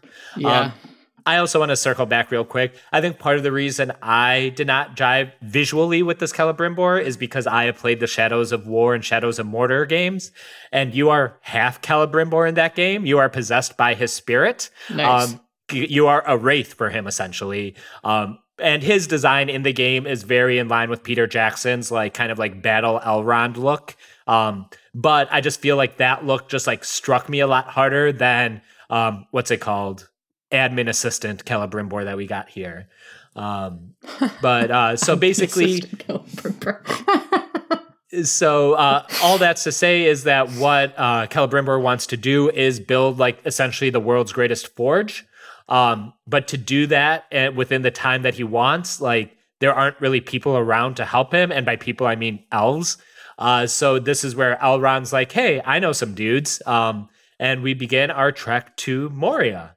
Um, and before we get to Moria, I gotta say this is another place. I swear, I really like. I, I mostly like this stuff, um, but I really did not like their approach to Moria because the back the background looked really fake and like CGI.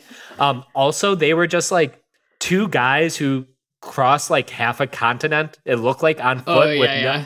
No, no, retinue, at least not on horseback. It just seemed no. really weird. Yeah. Um, and then once Elrond is allowed in, Celebrimbor is just like, well, now I got to walk back. Yeah. Um, I, I, I hope he brought his AirPods with him so he could listen to something on the way home. But he's listening to our just... podcast and crying because we're calling him old. Oh, I like you, Charles Edwards. I swear, I loved you in Batman Begins. Um, anyways, but like, it's not something that I would it would never be anything like I rate this show poorly because of it. It's just things that stick out as kind of like weird staging or like maybe missing some stuff on screen. Like the mise en scène felt a little incomplete the way they just kind of yeah. strolled up there. Yeah. Now, my question for you is this is presumably the west gate into Khazad-dûm, which would be the same one the Fellowship took into um, in the Fellowship of the Ring. Um, but this is not the same looking door. We don't see the two trees decorating it. Um, was that part of the door built later? Because I feel like Celebrimbor may have built the door. Am I misremembering yes, here? You are correct. Uh, so it is. You are you are uh, correct. This is the western part of Moria. Um, this is the Hollin Gate, is what it's called.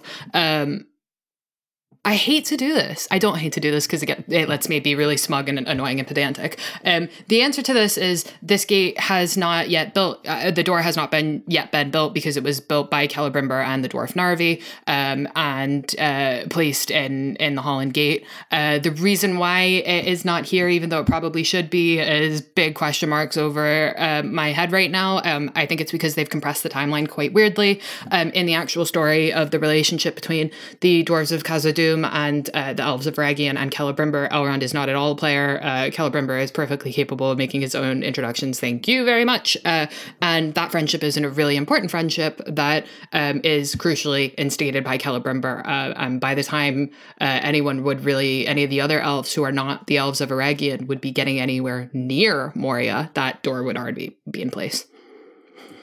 Okay. I, I fully expect um, in exchange for the dwarves helping build uh, the forge for uh, Celebrimbor, I imagine his gift might be building this gate and then setting upon the spell or whatever you want to call it, so that you have to say Melon to enter. That we see Gandalf saying. Um, just calling that shot right now. Yeah, fair enough. Um, so uh, when they when the dwarves, uh, I guess the door warden of Moria essentially refuses entry to the two elves. Um, I guess uh, Elrond, you know, he invokes Sumai, which is a Game of Thrones reference, but essentially he calls out some weird tradition that will allow him entrance no matter what. Um, yep. basically, he's calling for an endurance test, um, which we'll get to in a second. But I do want to talk about um, Elrond being allowed into Moria. Uh, Celebrimbor has to go back, like we said, on foot with AirPods. And uh, I actually really liked the approach of Elrond into Moria and seeing everything around it. Again, it's something that I felt was like conceptually incredible. How well it actually looked is, you know, I don't think it looked bad. I don't think it looked as bad as some of the worst parts of these first two episodes, but it's yeah. definitely something that's like, ooh, I really wish there was maybe a little more practical effects in here mixed with everything else because I feel like the lighting was really great. Um, the inclusion of greenery was really great, and we yeah. got some great shots showing the various like I don't want to call them, whole but like the various caverns and the various paths leading this way and that way, and the various homesteads. Um, I think it's a very well conceived in internal Moria is basically yeah. what I'm getting at.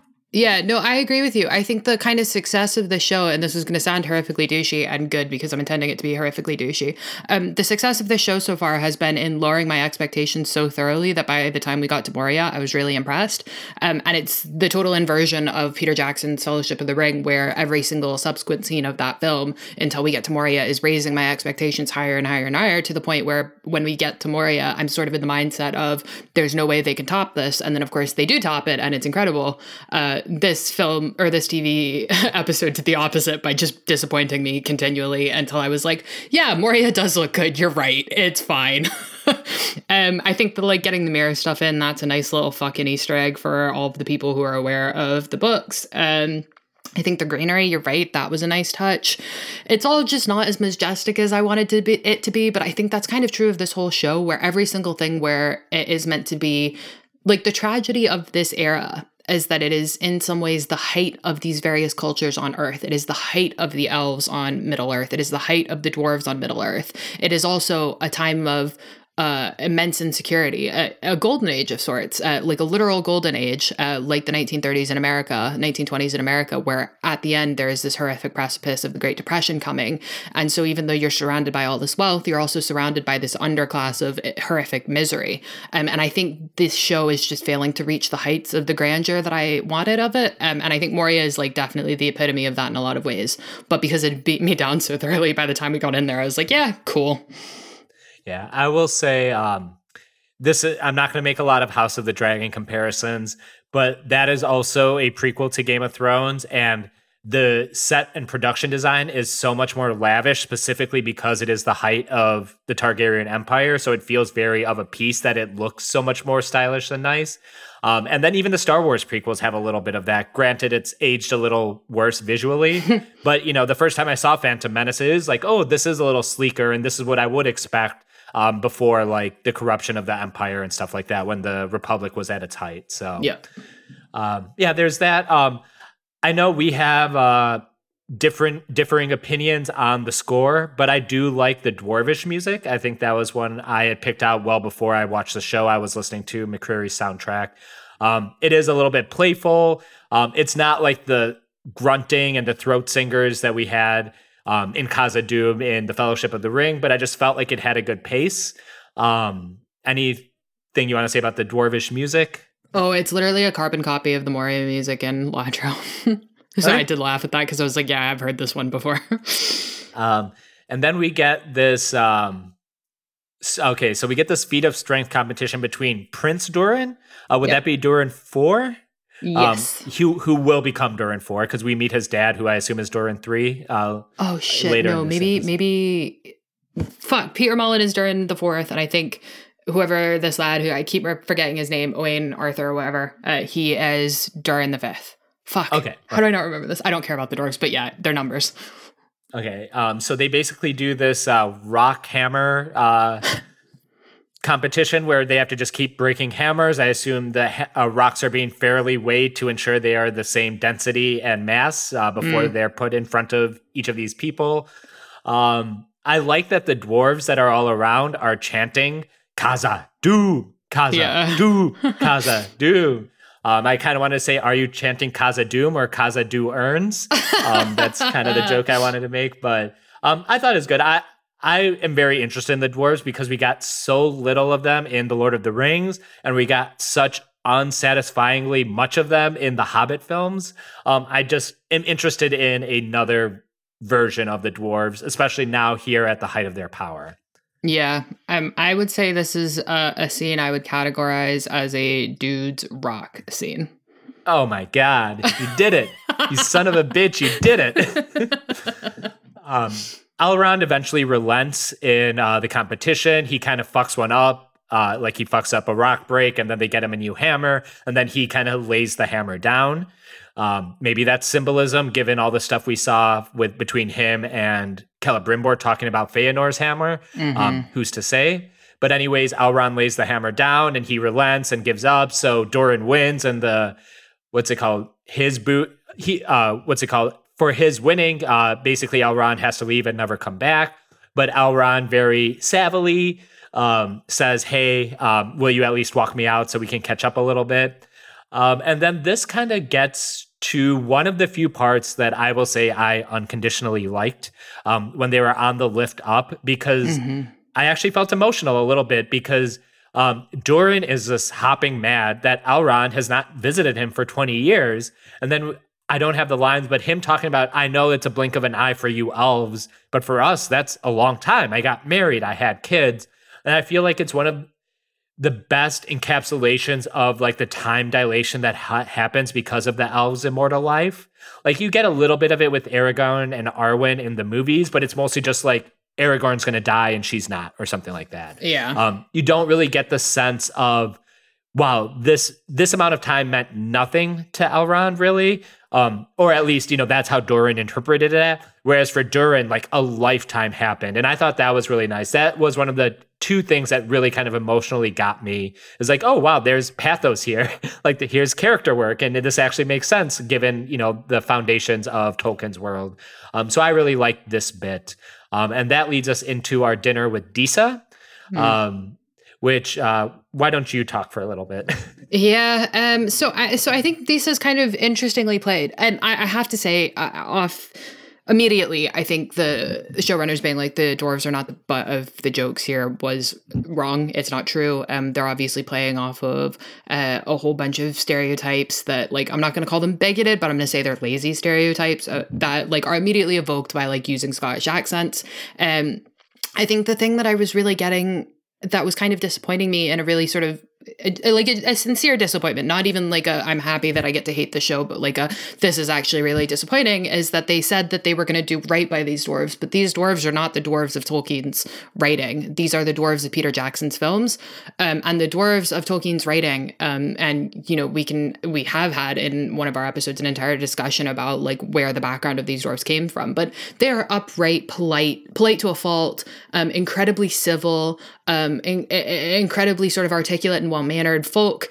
Um, and, and that is their sort of defining feature. They are not the D&D dwarves. They are not the Eoin Colfer dwarves. They are not the Peter Jackson dwarves. Um, and to see here that they were done as the Peter Jackson dwarves after the everybody involved with the show has been repeatedly saying they're not going to be like this. They're going to be faithful to Tolkien was like a huge letdown. None of this is the fault of the actors. I think the actress who's playing Disa is delightful. I think she has a whole bunch of charisma that was kind of not lacking, but like it's a very unique kind of charisma that I was excited to see on there. Um, I think the uh, intimation of the the kind of history of her of their of Disa and um, Durin's relationship was was interesting and kind of well thought out. Um, it did make me a bit better that again they've chosen to use Scottish accents without uh, Scottish accents with a mining culture, and then not bothered to look into like what the actual mining mannerisms of Scottish miners are, because lo and behold, the Scottish Central Belt for hundreds of years was nothing but miners, um, uh, with uh, with a with a, a, raft of fascinating uh, cultural idiosyncrasies that I think would have been really helpful for this production, and they just obviously weren't interested in doing anything that wasn't a, a kind of cheap imitation of Peter Jackson stuff. So so that's my bitterness there. But the scene is really good. I like that kind of dinner party thing uh, with her being so much more open and kind of inviting towards Elrond and Elrond having this kind of you know he uh, he knows he's in the doghouse but he also knows that he knows his friend and he also knows that he likes his friend's wife and that his friend's wife is um not a reflection of his friend but he has married his wife for a reason, and Elrond can see that reason quite clearly. And because he can see that reason in her, he also knows that his friend isn't like lost to him forever. Um, and I think that was all kind of a nice play. I think having um, a tree from the seed of Nimloth in the background that was really interesting, and I really liked that. And I thought that was a very nice way of setting up, literally, uh, uh, uh, setting up kind of like a, a peace branch and olive branch uh, between the the elves and the the dwarves. That was a nice kind of bit of also set design design, getting that kind of courtyard back there. That was good. Um, it was all just like a good kind of breather from everything else that was going on. Yeah, no, I, I like this scene. It might overall be my favorite scene, the Durin Elrond Disa stuff. They're so um, cute. Yeah, no, I really liked it. I liked uh, Disa. I think uh, Sophia Nomvete is the name yeah. of the actor here. Um, just wanted to give her a little bit of shout out. Um, yeah, um, just a couple of things for some of you people uh, out there. Um, if you don't clock any of the accent bigotry that Emily does, you're you're in my boat. I have no idea about how Scottish people sound different from Irish or British people or Australian people, for that matter. Um, even the French, you guys are all just white to me. Um, so uh, I don't I don't yes. flag that. And I also just want to flag that when she says Scottish miners, uh, she means people who mine, not little kids. Just in case that was on your mind. If we were talking about House of the Dragon, she would mean uh-huh. minors as in kids, but oh, with Rings of Power, we just mean people who dig uh. holes in the ground. Um, so it looks like um, what's it called? Uh, Dur- Prince Durin and Elrond leave on somewhat satisfactory terms. It seems like this is going to push us towards yeah, we will get like a dwarf company to help build Celebrimbor's forge. But that after Elrond leaves, we get to meet King Durin, who's played by Peter Mullan, and the king is less happy that Elrond was here. Um, apparently, at the same time, they had just discovered something in a chest, and he lifts it up, and it's super shiny. Now, I have a question for you. Um, I'm going to assume our listeners are fairly smart. Um, and we know that Mithril was like the lifeblood of Moria, and that's what uh, you know, I think a lot of people are going to assume was what they found that they're talking about. But I, as someone who doesn't know a lot about the Legendarium, I have no idea where the Arkenstone came from, and it was such a big plot point in the Hobbit films that I didn't even remember from the Hobbit book. Um, is it any possibility that this is the Arkenstone? Um, maybe, maybe, um, maybe. Um, I I don't know. Uh, it, it could be. Um, I don't think that the Arkenstone was found in Moria. I think the Arkenstone was actually found in Erebor. Uh, but again, I have to be. Uh, yeah, sorry, I've just checked my notes. It is found in Erebor. No, this is not uh, the Arkenstone, or it could be the Arkenstone. I don't know. Um, I was thinking that this may be the either um, finding of uh, so so Durin has an axe uh, this is me not knowing my Dwaro history as well as I should. I apologize to everybody. I really should have read up on this because I did know that this was a huge constituent part. Um, there, there's a, a, a, lot of kind of legendary axes that show up uh, in in in Dwaro culture. Uh, I think this might be it. Otherwise, I think it might just be a reference to the ability to find mithril now. Um, I truly don't know where they're going with this. Oh, sounds good. Um, we'll uh, kind of speed up because we've spent quite a bit of time on the first two plot threads. I think the next one we should just hop over to is let, us finish the last uh, elf based storyline. That would be Bronwyn and Arondir in mm. Tirharad. I know you're not going to uh, be a big fan of this plot thread, but I think to me, as someone who knows nothing about this region, because so these are show invented characters and a location we haven't seen anywhere we think, quote unquote, we'll come back to that a little bit later, uh, visually in any of the adaptations of this. This kind of interested me. Um, I'm a little iffy on Aaron Arondir's character. He's the yeah. elf who's like reluctant to leave. Um, he has a very stony demeanor, which I'm not sure how well it played. Um, I am more into the Bronwyn character, um, mostly because I think she's really cute. Um, mm-hmm. And she beheads a orc, which always, you know, wins favor in my eyes. Um, but this is all very fascinating to me because um, I hear the name Tir Harad. Um, I think the Haradrim, yep. um, which I believe Harad just means south. Yeah. Um, so I was thinking this was actually going to be Haradrim, but yep. I think some people are convinced that this is actually Proto Mordor. Um, it is Mordor. Yep. Yep. It is in West Central Mordor, West, Central Mordor, born and raised. Uh, yeah, so it's it's the Mordor before Sauron's influence corrupts it. Um, this is also the kind of part of uh, uh, of Middle Earth where Sauron first starts to build up his base. Um, Tir Harad in uh, Sindarin means uh, a south watch essentially. Uh tier uh, tier means like watch uh, like Minas Tirith uh tower of watch tower of guard uh, and harad as you rightly point out means south uh, so this is the south watch of mordor. Um and uh yeah, it's in Mordor. I think that's kind of an interesting thing, giving us a glimpse of if people who have seen the films now in their minds harken back to the horrible, awful terrain that Sam and Frodo had to walk through on their way to, to Mount Doom to destroy the ring. That is where this lovely, lush green landscape is in the Third Age. So that is a kind of nice before and after. Yeah, no, um, I kind of liked it just because it was it, for me. It's a part, it's a corner of the lore that through my experiences, I haven't seen at all. Um, yeah. These characters are completely brand new to me and to everyone. So it is like, if nothing else, it's a curiosity to me in a way that some other plot threads wouldn't be because I kind of know where they're going or, you know, know what they're building towards. Whereas this is at least kind of open ended with in terms of the characters. Um, I think we find um, like the big moral question they're posing, which I know you'll have a lot of thoughts on, are are these men necessarily evil or was that just you know the sins of the father and that these people still have a chance to be good um that's kind of what they're going for here um I don't know if there's much else to say about it. Um, oh, um, there is uh, one scene where Bronwyn gives seeds to Arondir, um, and that is uh, Alfirin seeds, yeah. is what I think they're called, and I believe that's the same thing as Simbelmynë. Sure um, is. Yep. Good. So, uh, they are doing that. And I also think there is a running thread through um, kind of some of these plot threads because um, Durin obviously got a seed for one of the trees from Elrond. Here we're seeing uh, seeds being handed over to Arondir. Um, this is going to be like a meta metaphor that I don't think Emily's going to like, but it's kind of like how Tolkien created this great tree of fantasy that all sorts of writers basically took seeds and planted in their own gardens, whether it's George Martin or Brandon Sanderson or whoever else, uh, Kevin J. Anderson, if you want to mention that guy. Um, but it's basically, um, it feels like um, that's what Tolkien meant to the fantasy world a little bit. Like he like planted the world tree in the middle, like Yggdrasil from Norse mythology, and then everyone else was kind of able to take you know spores and seeds from it and plant their own little gardens.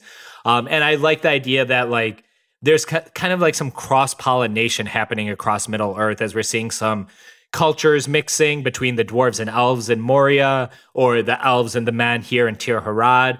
Um, I'm kind of liking the sea or sapling kind of metaphor that kind of goes along with this as we really are growing out the universe of Middle Earth. Um, that's yeah. probably a very charitable read of everything that's happening, but I do like that there is some kind of thematic coherence there. Yeah, no, no, I, I agree with that. Um, I think it is good. I, I, think you are absolutely right to to point out uh, the the tree of life from Norse mythology because that's obviously very in line with what Tolkien does, um, and there is no doubt that um, trees and growth and life um, are a very crucial part of what Tolkien writes. And at the end of Return of the King, um, Aragorn finds um, a, a, seed of the White Tree of Gondor, and that is a crucial kind of moment symbolically to the refounding of Gondor as a kingdom born anew from from the sort of fires of destruction. Uh, I think you're totally right, um, and I think it is really interesting, especially because we know that all of these plants and trees are doomed. Uh, they are going to grow, but only for so long, and then they are going to be stunted. And there is a kind of um, awful tragedy in that that I think is a good thing to start building now.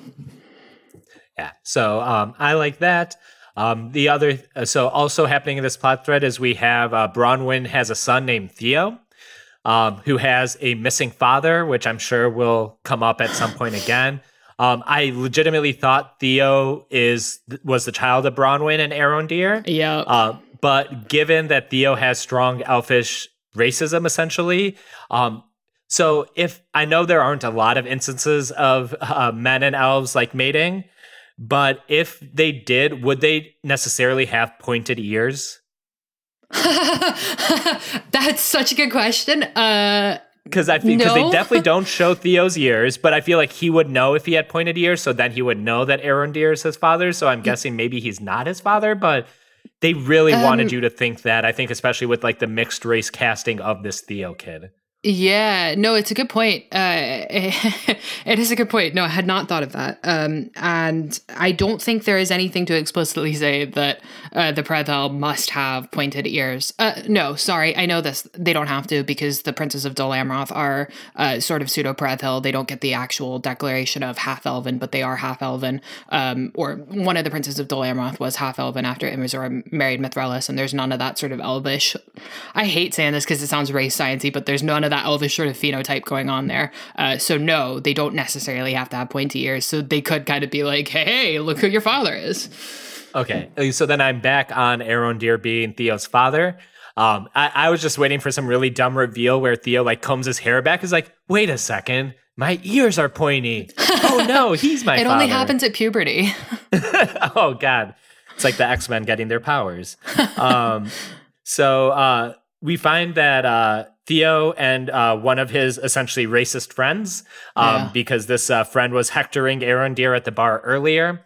Uh, they have discovered an abandoned barn or a, someone else's barn, basically, and underneath it, they, there's a broken sword hilt. Um, and this broken sword hilt has been in the like press releases, like advanced images of the show. Um, and it's very visually similar to the hilt of Narsil, the blade that the blade that was broken, but it uh, very much seems to be the evil sword. Um, yeah, it's a sword that is um, first of all, it seems sharp uh, because uh, when uh, Theo's friend touches it, it like instantly cuts him, um, which reminds me again of Boromir at uh, Rivendell in the Fellowship of the Ring movie. And then when later uh, Theo is injured and his blood is running, the sword kind of sucks up um, his blood and seems to like r- repair itself a little bit. Like part of the blade grows back a little more, and then it also has that flashing Sauron symbology on it as well. Um, so I think this is going to be a thing. Um, what it actually it is, I have no idea. Um, do you have any thoughts on it? No, not at all. So, um, in my quest to try and make like some kind of great thematic analysis of this show, um, I am trying to use the mirror of Galadriel as kind of like an organizing principle to this. Like we're going to see a lot of mirror images of stuff we saw in Peter Jackson's film, but like the dark reflection of it or the opposite side of it. And this very much feels like I said a reflection of the sword that was broken, um, like maybe a dark version of it, or who knows? I I, I know uh, Narsil goes all the way back to the first stage, I believe, or even before that. Um, but it would be interesting if this somehow plays into the Narsil mythology. Um, I'm obviously very loose with the lore, so if someone like took that and then dipped dipped the evil sword into the good water and it came out as the good sword. That might be something that works for me. I don't really know. um, and then there's also the um, thing that there's always corruptive elements to some of the dark powers in Middle Earth. So whether this sword takes sees of Theo and like makes him do nefarious stuff. Um, also, we don't know who it belonged to. It's possible that one of the members in the Tir Harad village are still Sauron worshippers, Morgoth worshippers, whatever you want to call it. Um, and I think that's going to be one of the mysteries or like tensions that are just going to drive this first season. Yeah. Um, I, so uh, I'm kind of of two minds here because I think this sort of original storytelling is exactly what they should have been doing and just leave the fucking characters we already know alone. Um, but I'm also kind of in this weird position where I'm like, all of this feels a bit weird to me um, because. Uh, because they're asking that they've started this plot by asking the question of like do we have to atone for the sins of the fathers um, and i think that is a really good question because it it says that like the people who chose the darkness in uh, in the various wars of Middle Earth and Beleriand um, chose. They made a choice. They were not compelled to do it. But then by setting up this sword, where the sword may be like a kind of point, a focal point of possession, I'm almost I'm almost worried that they're going to take away that autonomy and say that like oh a lot of these people were just possessed. Um, and I don't think that is good, and I don't think that's the point. Um, and um, not to take that horrible Star Wars line, you know, good people on both sides bullshit too far, but not to say that there are good people on both sides, but there are people on both sides who are fully capable of making decisions. Um, and those decisions, you know, it's my gripe with the Theoden and stuff in the films. Uh, and once you take those decisions away from them by virtue of making them something magic and something out with their power, you almost lessen the kind of wrongness of it in a way and make killing the bad guys that much more morally kind of murky. Um, and obviously we don't know where they're going with this yet. And maybe maybe it's actually just an elven sword and it was good elf and the good elf was just fucking goth as hell. Um, but I suspect I know where this is going, and I'm already a bit cranky about it. Um, and then, uh, kind of ending off this uh, little plot plot thread. Um, after, so when Gil-galad gave uh, Galadriel the right to go uh, west again, um, he basically said all elves that are on active military duty are free to return home, basically. Um, and this is what's happening with Arondir and his troop in the south. Um, his troop all goes back, but Arondir sticks around because he at least wants to say goodbye to Bronwyn. Um, and then when he does that, um, this kind of leads into a some like random guy shows up with this cow who's like squirting out like corruption out of the cow's udders, which is which was kind of gnarly. Um, I know it reminded you of something, didn't it? Yes, Last Jedi, Luke Skywalker cow see cow titty squeeze from hell. The worst thing that has ever showed up in a star wars uh movie not by like quality but by like visceral ugliness. Uh, and i like that they were like just get this all over ismael cruz cordova's hands. Just really fucking get it in there because that is the level of grossness i want out of things like this. They committed there and that's good. So um, while all this is happening we learned that it looks like orcs are tunneling underneath the villages like they did it completely uh, to a nearby village and we see like a hole starting to develop under bronwyn and theo's house um, which eventually leads us to uh, i think arondir um, goes into the hole and goes one way um, and then he ends up coming out somewhere else. I kind of forget where he wound up at the end of all that um, and then uh, one of the orcs kind of comes up out of the hole and attacks theo and bronwyn um, and they win. They end up cutting off his head, and Bronwyn presents it to the town and says, "Hey, we got to get the fuck out of here now." Which they finally heed her advice. But I actually just want to say I love the orc designs. Um, everything I've seen from the show's orc designs. If that's where the budget is going, at least it looks like money well spent. Um, yeah, because it looks expensive, but also looks great. Um, I love the like animal skull on top of like his face. Um, mm-hmm. I just thought it was very gnarly, and especially after the Hobbit films, it felt good to have something practical and tangible there with the orcs. Yeah, I just watched Predator for the first time last night, and it felt very Predator, and I was like, "Cool, that's great. That is a, that is definitely something that is in conversation with the wider cinematic landscape. And if they won't be in conversation with Tolkien, then at least being in conversation with the wider landscape of cinema is, is good. And I I also like that, and I think they have by and large looked very very good. Yeah. Um. So we'll see where that goes. Um, and then lastly, we are going to end with the Harfoot chat. Um, so the Harfoots are our proto hobbits. Um, we are introduced to them early on, basically after all the Galadriel setup that we got to open this episode. Um, we see two hunters with their big antler backpacks, like treading across the country. Um, this is in Rhovanion, I believe, if I remember Yeah. correctly. And um, what's it called? One of them kind of sees something out of the corner of their eye, and they talk about are there like weird things that live here, like dwarves or elves? And they're like, no, Harfoots. Like, what's a Harfoot? You're making me. we are making that shit up. There's no such thing as Harfoots. Um, and this is all basically setting up a big reveal that after the hunters pass, or these migrants, whatever they are, um, the Harfoots reveal themselves. They're kind of a this.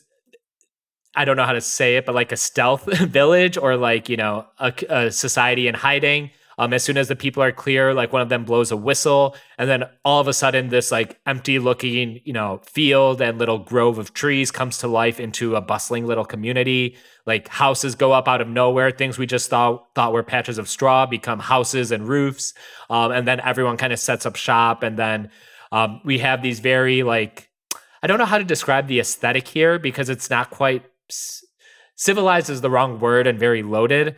Um, but it feels very like hunter gatherer society. Yeah. I I don't know how to describe it. I don't know what you think about all of It's this. so it's like kind of I would call it a probably like pastoral nomadic society. Um, I you think go. you are right to say that it is loaded, and I think it is either intentionally or not loaded. And I don't think that that is like something that we can necessarily elide in this conversation. And i may park the chat for now because I think it's kind of going to be boring for for right now. But I think the fact that they've chosen Irish accents and including having almost no actually Irish actors cast, but then making a whole bunch of English actors do Irish accents for a pastoral nomadic culture. I find that loaded and I find that really loaded and and like I'm not gonna well whatever fuck it I don't care. My reputation is in tatters anyways. Um I find it very on brand for a whole bunch of Americans to basically blunder into a deeply politically uh, uh, heated situation in terms of the portrayal of Irish people and of Celtic people eh, on in TV and and in cinema, and basically pick almost entirely through ignorance and naivete the worst possible way of doing it uh, and think that they're kind of doing something cute and unique with it um, and we'll be able to talk about that probably more in the coming weeks why why this is kind of really frustrating but yeah it is this kind of deeply sort of um, forest nymph inspired kind of pastoral nomadicism. Um, you're right on the hunter gatherer stuff, faux show. Yeah. Um, and again, I I apologize to my host. I don't flag any of that accent stuff. Um, and I do not care if you're mean to white people, no matter what color of white you are. Um, so uh, basically, um, our main character, we, there are actually several um, kind of Harfoots that get some kind of name and some kind of presence here, but I just kind of want to focus on our main one, uh, Nori. Um, I Mm. believe her full name is Eleanor Brandyfoot. Um, and I actually kind of liked her. Like I said, I feel like she was the most robustly characterized character in this entire first two episodes. Yeah. Um, I just think like I instantly like had a vibe with her. Um, again, I I'm a little more bullish on the score overall than Emily, but I feel like the Hobbit one was a good mix of it's using a lot of the same instrumentation that uh, Peter Jackson used in, um, or not, uh, Howard Shore used in Concerning Hobbits, but it's kind of different scales and melodies, um, which I really like, but it still kind of feels evocative of that same, not quite Hobbit feeling, but it's very, it's close enough where I feel like, ah, yes, I can see these peoples becoming um, the Hobbits, you know, in a generation or a millennia, whatever it is, you know what I mean. Yeah. Um, I, I think this was kind of funny for me because um, this was the one where I felt like all the rest of it was kind of like like passable to me. Um, it was definitely just kind of Bear McCreary reheating what he'd already written for Outlander uh, and then putting it in here. This is the one where I kind of went, uh, uh, this is where it kind of falls down quite badly in comparison to the Howard Shore one for me. Um, and the one thing that I kind of have come to the conclusion of that's missing for me is the kind of detail orientedness of the scoring. And because if you listen to a lot of the Shire based music, either Shire, the Shire or Bag End, um, in, uh, in in Howard Shore's score, um, there's always this um, undergirding, um, a, a drum percussive undergirding of a little sort of drum beat that sounds like Hobbit feet pattering along, um, and you know, it's not meant to be like a, a, sound effect. It's not meant to go along with the actual walking around of a hobbit. It's meant to evoke that. And it's that kind of detail orientation that's really missing for me in Barry McCreary's score, where like it's getting the kind of um it, it it's getting the kind of bigger elements of Howard Shore's score right, which is like it's fiddles, it's flutes, it's piccolos, but it's missing the the kind of little spark of magic that really made Howard Shore's stuff so great. Um, and I think like if if Nori gets a theme and she she might get a theme. To be honest, I I've prevented myself from looking at the soundtrack because I wanted to hear the songs for the first time along with the scenes. Um, if she gets a theme, I will be delighted because I think she's the most compelling character so far. I think she the actress is banging. The actress is really great. Uh, the actor is really great. Like I am delighted by whatever's going on there. Um, but if there is a theme, I would like to see something a bit more kind of conscientious of what the character is and what the culture is in a way that kind of was true of the Howard Shore score. Yeah, no, that's very fair. Um, so I'm gonna tell you why I like the score, and you are just gonna shit all over me for it. um, it's because it reminded me of one of the few passable scores in the MCU. Um, that would be Alan Silvestri's work on Infinity War and Endgame. Oh my god, um, I was literally thinking it sounded like a Silvestri one. That's so funny. Um, which do, which has like a few like standout beats. Like I, I'm sorry to go full MCU on you, but like you know when Thor arrives in Wakanda, there's that great Avengers bar, and of course like the whole Endgame portal scene. But a lot of it is just very. This is going to sound like a, do- a knock, but it's just very serviceable, kind of epic, appropriate music. Um, I don't feel like. All, so I've listened to most of Bear McCreary score, like the entire album that's available on Spotify. Most of it I said was basically in that Silvestri camp where I'm like, okay, this isn't something that necessarily stands out on its own, but if you pair it with the right visuals or moments, like I can really get into this. And then there were about three to four pieces I like specifically really liked. Um, the dwarf one I mentioned, I was a little more bullish on this Harfoot score, but there are just like I picked out like four or five specific tracks. I'm like, okay, this really bangs. The rest of it is fine, but I can see growing it growing on me, especially if I end up like really liking the show. So no, I, I um, think that's totally fair, and I also think it's funny because I was watching Predator for the first time last night, which is scored by Alan Silvestri, and like one of the things I was thinking about is when you hire, like for example, someone like John Williams to do a score, you are hiring John Williams because you want the score to be a like a, another character as part of your film cast and you are acknowledging that the the score will take center stage just as often as your cast does. Uh, and that that is just part and parcel of the, the sort of John Williams package there. Guys like Howard Shore, and I think Howard Shore does it most successfully with Lord of the Rings and everything else he's written is kind of bland. But guys like Howard Shore or guys like Alan Silvestri are really good at doing competency, like absolute competency, where there's never anything that is bad. There's never anything that's bad. Um, but there's also never anything that is john williams level of you could you could get the entire plot of the film just through listening to the music. Um, and there's nothing wrong with that. There's really nothing wrong with that. Um, and i think howard or not howard Shore, bear mccreary is i don't know how old he is. I know he hasn't really been he's only been around for like 15 20 years so far. So as far as film composers go he's quite young. Um, i think he maybe is still trying to find his feet or his like personal kind of signature a bit more. Um, and you know he might one day get to the point where he is like as kind of competent and has such a consistent batting average as like alan silvestri or howard shore. Um, and there's nothing wrong with writing like that. There really isn't. Not everybody has to be john mm-hmm. williams or uh, the guy the icelandic guy whose name i forgot who did mandalorian which was awesome. Um, uh, ludwig van Göransson thank you. Göransson, yeah. Yes. Um, um, or uh, yeah, uh, you know, there are there are guys who stand out, uh, there are writers who stand out, and then there are writers who get the job done. And there's nothing wrong with just getting the job done. And I think he's trying to get to the, getting the job done and hasn't quite reached that like greatness at getting the job done that Howard Shore hit with Lord of the Rings, but is definitely on his way there. Um, so um, we we get a little bit of stuff with Nori. She leads some kids to like steal some like blueberries from a nearby farm. Um, I think that might circle back at some point. We might learn whose farm it is. Not that it's anyone like relevant to um, the legendarium or anything, but I just feel like that's a plot point that's kind of lingering out there. Um, we see that there's like wolves that might be in the area, um, which is kind of whatever. Just take note of that, I guess, for a future action set piece or something. Um, and then I think the big thing is the comet that we saw at the end of episode one, and we saw all the elvish characters kind of look up at. Um, we see it crash down somewhere near um, wherever these Harfoots are in Rhovanion. Um, and uh, Nori is the one who actually goes and finds what they're calling as the stranger. Um, and let's just talk about the stranger, I guess, because the show I think really wants us to be like, is this Gandalf or is this Sauron? And they're like doing equal imagery of both, I would say. Mm-hmm. Um, because when um, the stranger lands in this like fiery pit or whatever, um, the fire is not burning, which is something that you mentioned was also noted in the like extreme north with the opening with Galadriel. So that kind of ties the two like darkness um, because that was like a place of evil, and now th- this is the same thing.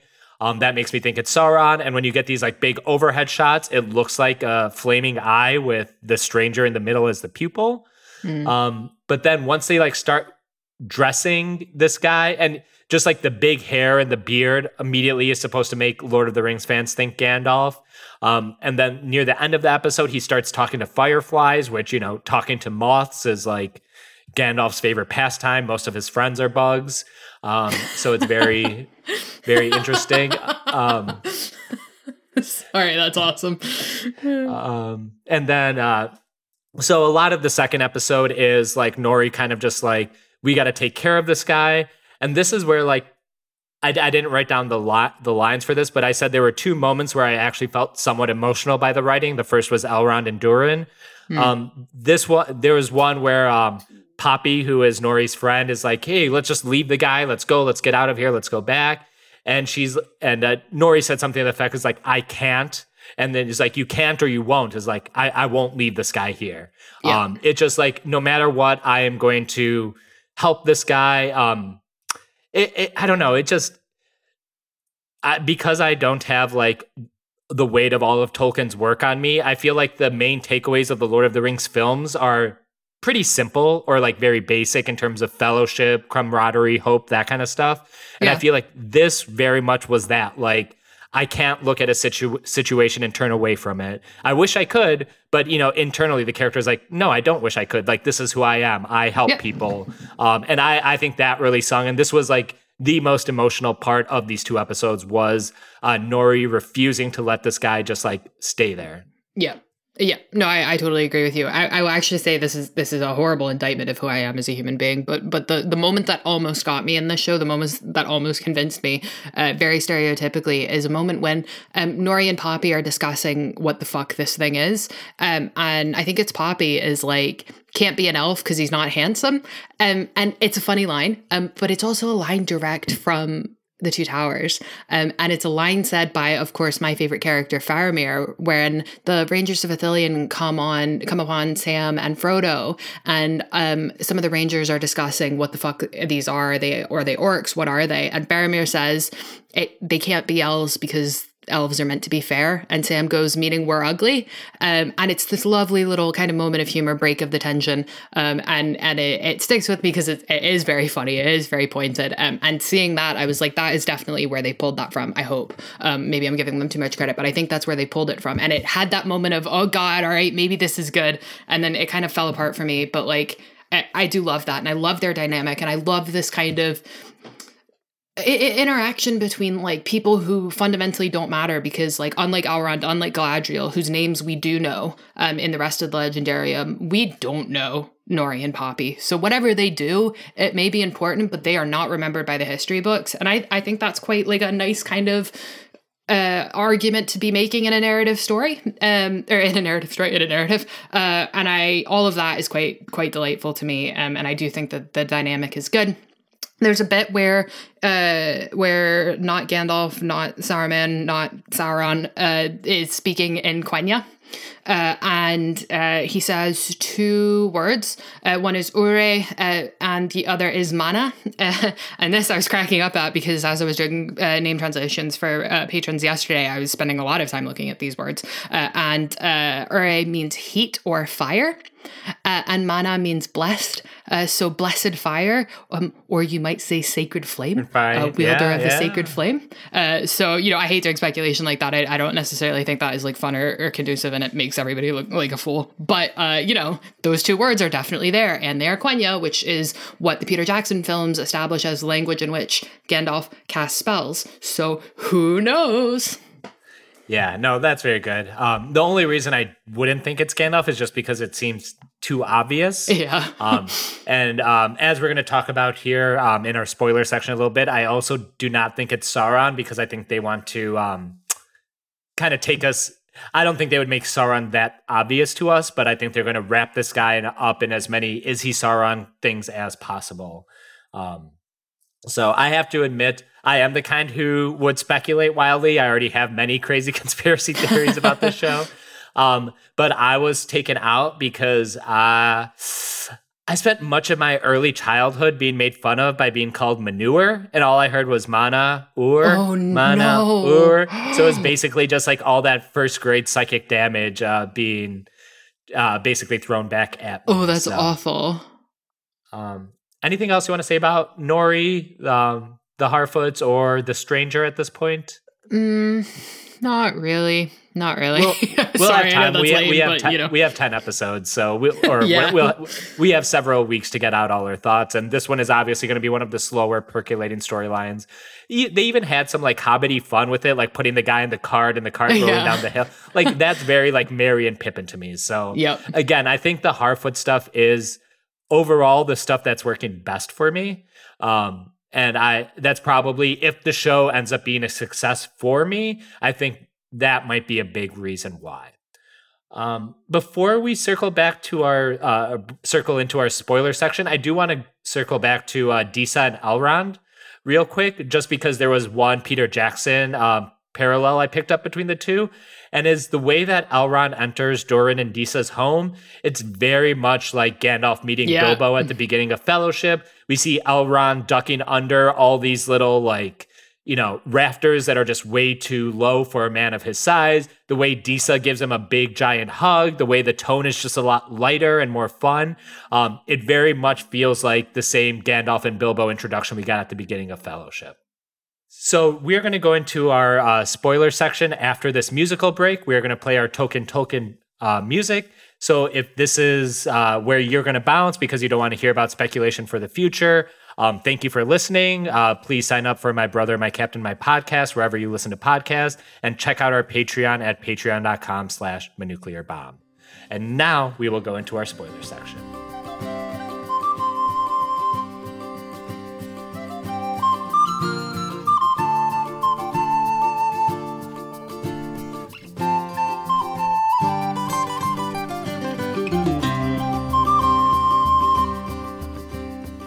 Okay, so now once again, you are in somewhat of a spoilery section where we will hypothesize based on books or things we might expect later on in the season. Um, Emily, you have Celeborn here. What do you want to say about Celeborn? Oh, I have Celeborn with a sad face because Celeborn is not here. Um, and it makes me very sad that Celeborn is not here because I think this is a case when, um, like, wags or habs, well, wives and girlfriends or husbands and boyfriends or partners generally of important characters uh, who are themselves not necessarily as, like, heralded are kind of kicked to the curb. Uh, and Galadriel, who would have been married by now, is not married. Celeborn is nowhere to be seen. So I suspect that there may be. God, I really hope this is true because I do quite like Celeborn. Um, I uh, suspect that there may be some sort of thread that is leading Galadriel to Celeborn in one way or another, and that maybe he is going to act as a sort of bastard version of uh, uh, uh, of Faramir uh, to uh, Galadriel's Eowyn. Um, Which is to say that like Galadriel is on this sort of death march of her own right now, where um, inevitably the only person who is really going to be hurt um, is going to be her. Uh, she is doing this alone, and you can't do a war like this alone. Uh, and there is going to need to be someone who is going to have to, not going to have to, but going to like need to be her friend um, and need to be someone who she can trust and rely on, who can bring her away from the self destructive path. Um, I can't imagine it's going to be Elrond. Um, so I think Celeborn might be someone who's going to come in over the next couple, God, I hope uh, seasons or hopefully episodes, uh, and be that kind of um, you know steady hand figure who is able to kind of recognize the validity of of of Galadriel's like horrific anger, horrific and justified anger, and say effectively what Faramir says to to Eowyn in the Houses of the Healing, death may come to us all, but you're not going to go fucking do it when you've got a broken arm. So let's chill together and then when the time comes to do this we will do it right and we will do it together um, and i think that that might be coming just based off of the way that they've set galadriel up so far and I just want to say, I think they're just doing another homage to Peter Jackson's films by not having Celeborn in there at all. um, uh, so um, I wanted to ask you something about Finrod and his death, mm. um, because uh, maybe I just picked this up from a podcast and it's wrong. Um, but was he killed by wolves at all? Um, no. Um, so sorry. so so. wolves is kind of an interesting thing in uh in in geez, uh, in the Legendarium because I don't think you can think of them as like wolves. Basically, what I'm reacting to here is like, yes, Finrod was killed by wolves, but it's not as lame as it sounds. like, um, wolves and wargs are interchangeable because Tolkien's wolves are the wolves of Norse myth- Norse mythology, which we are like to our minds are more commonly known as uh, wargs. Uh, however, in the Silmarillion, there's also the presence of something uh, that like Tolkien labels as werewolves, but may not necessarily be the sort of like uh, uh, werewolves of London that we are all thinking. Uh, it's something a bit more kind of powered up by that, and not necessarily with a human element, but a, a sort of uh, shapeshifter uh, wolf warg type element. Uh, yes, uh, uh, Finrod was killed uh, by wolves, uh, by a wolf, uh, while he was fighting alongside Beren and Calamon, who you will probably know from Beren and Luthien, who is a man. and yes, yes, Finrod was killed by wolves, but it's cooler okay. than that. okay. Um, this isn't a theory or anything, but I know later in the season we're going to see Arondir fighting wolves. It looks like he. we talked about this in one of our trailer previews, I believe. Um, we see him possibly enslaved or at least captured as a prisoner, um, and then he appears to be fighting some wolves. So um, I don't know why I'm trying to draw a Finrod Arondir connection here, but I, when I talk about like comic book movie adaptation, sometimes they just take a thing that happened to one character and put another character in the scenario just to say, hey, yeah. we adapted a thing um, just because, you know, I wanted to do this thing, but I didn't have the rights to it or that character is not in my movie. But I really, yeah. this was a moment that meant a lot to me. So I wonder if any kind of interpretation of Finrod's death might make its way in that scene we're going to get with Aaron Arondir later. Yeah, um, no, absolutely, and, and, not just that, but um, Aegnor and um, and and uh, Angrod, who are Galadriel's two other brothers, uh, are not present in this so far. We've seen no mention of them, but but Aegnor in particular it's important because um, because of the story of uh, and Andreth. And Aegnor is obviously because he's Galadriel's uh, brother. He is an elf. He is a high elf. He is an older elf, um, and he falls in love with a woman named Andreth. Uh, and and she is she is a human woman.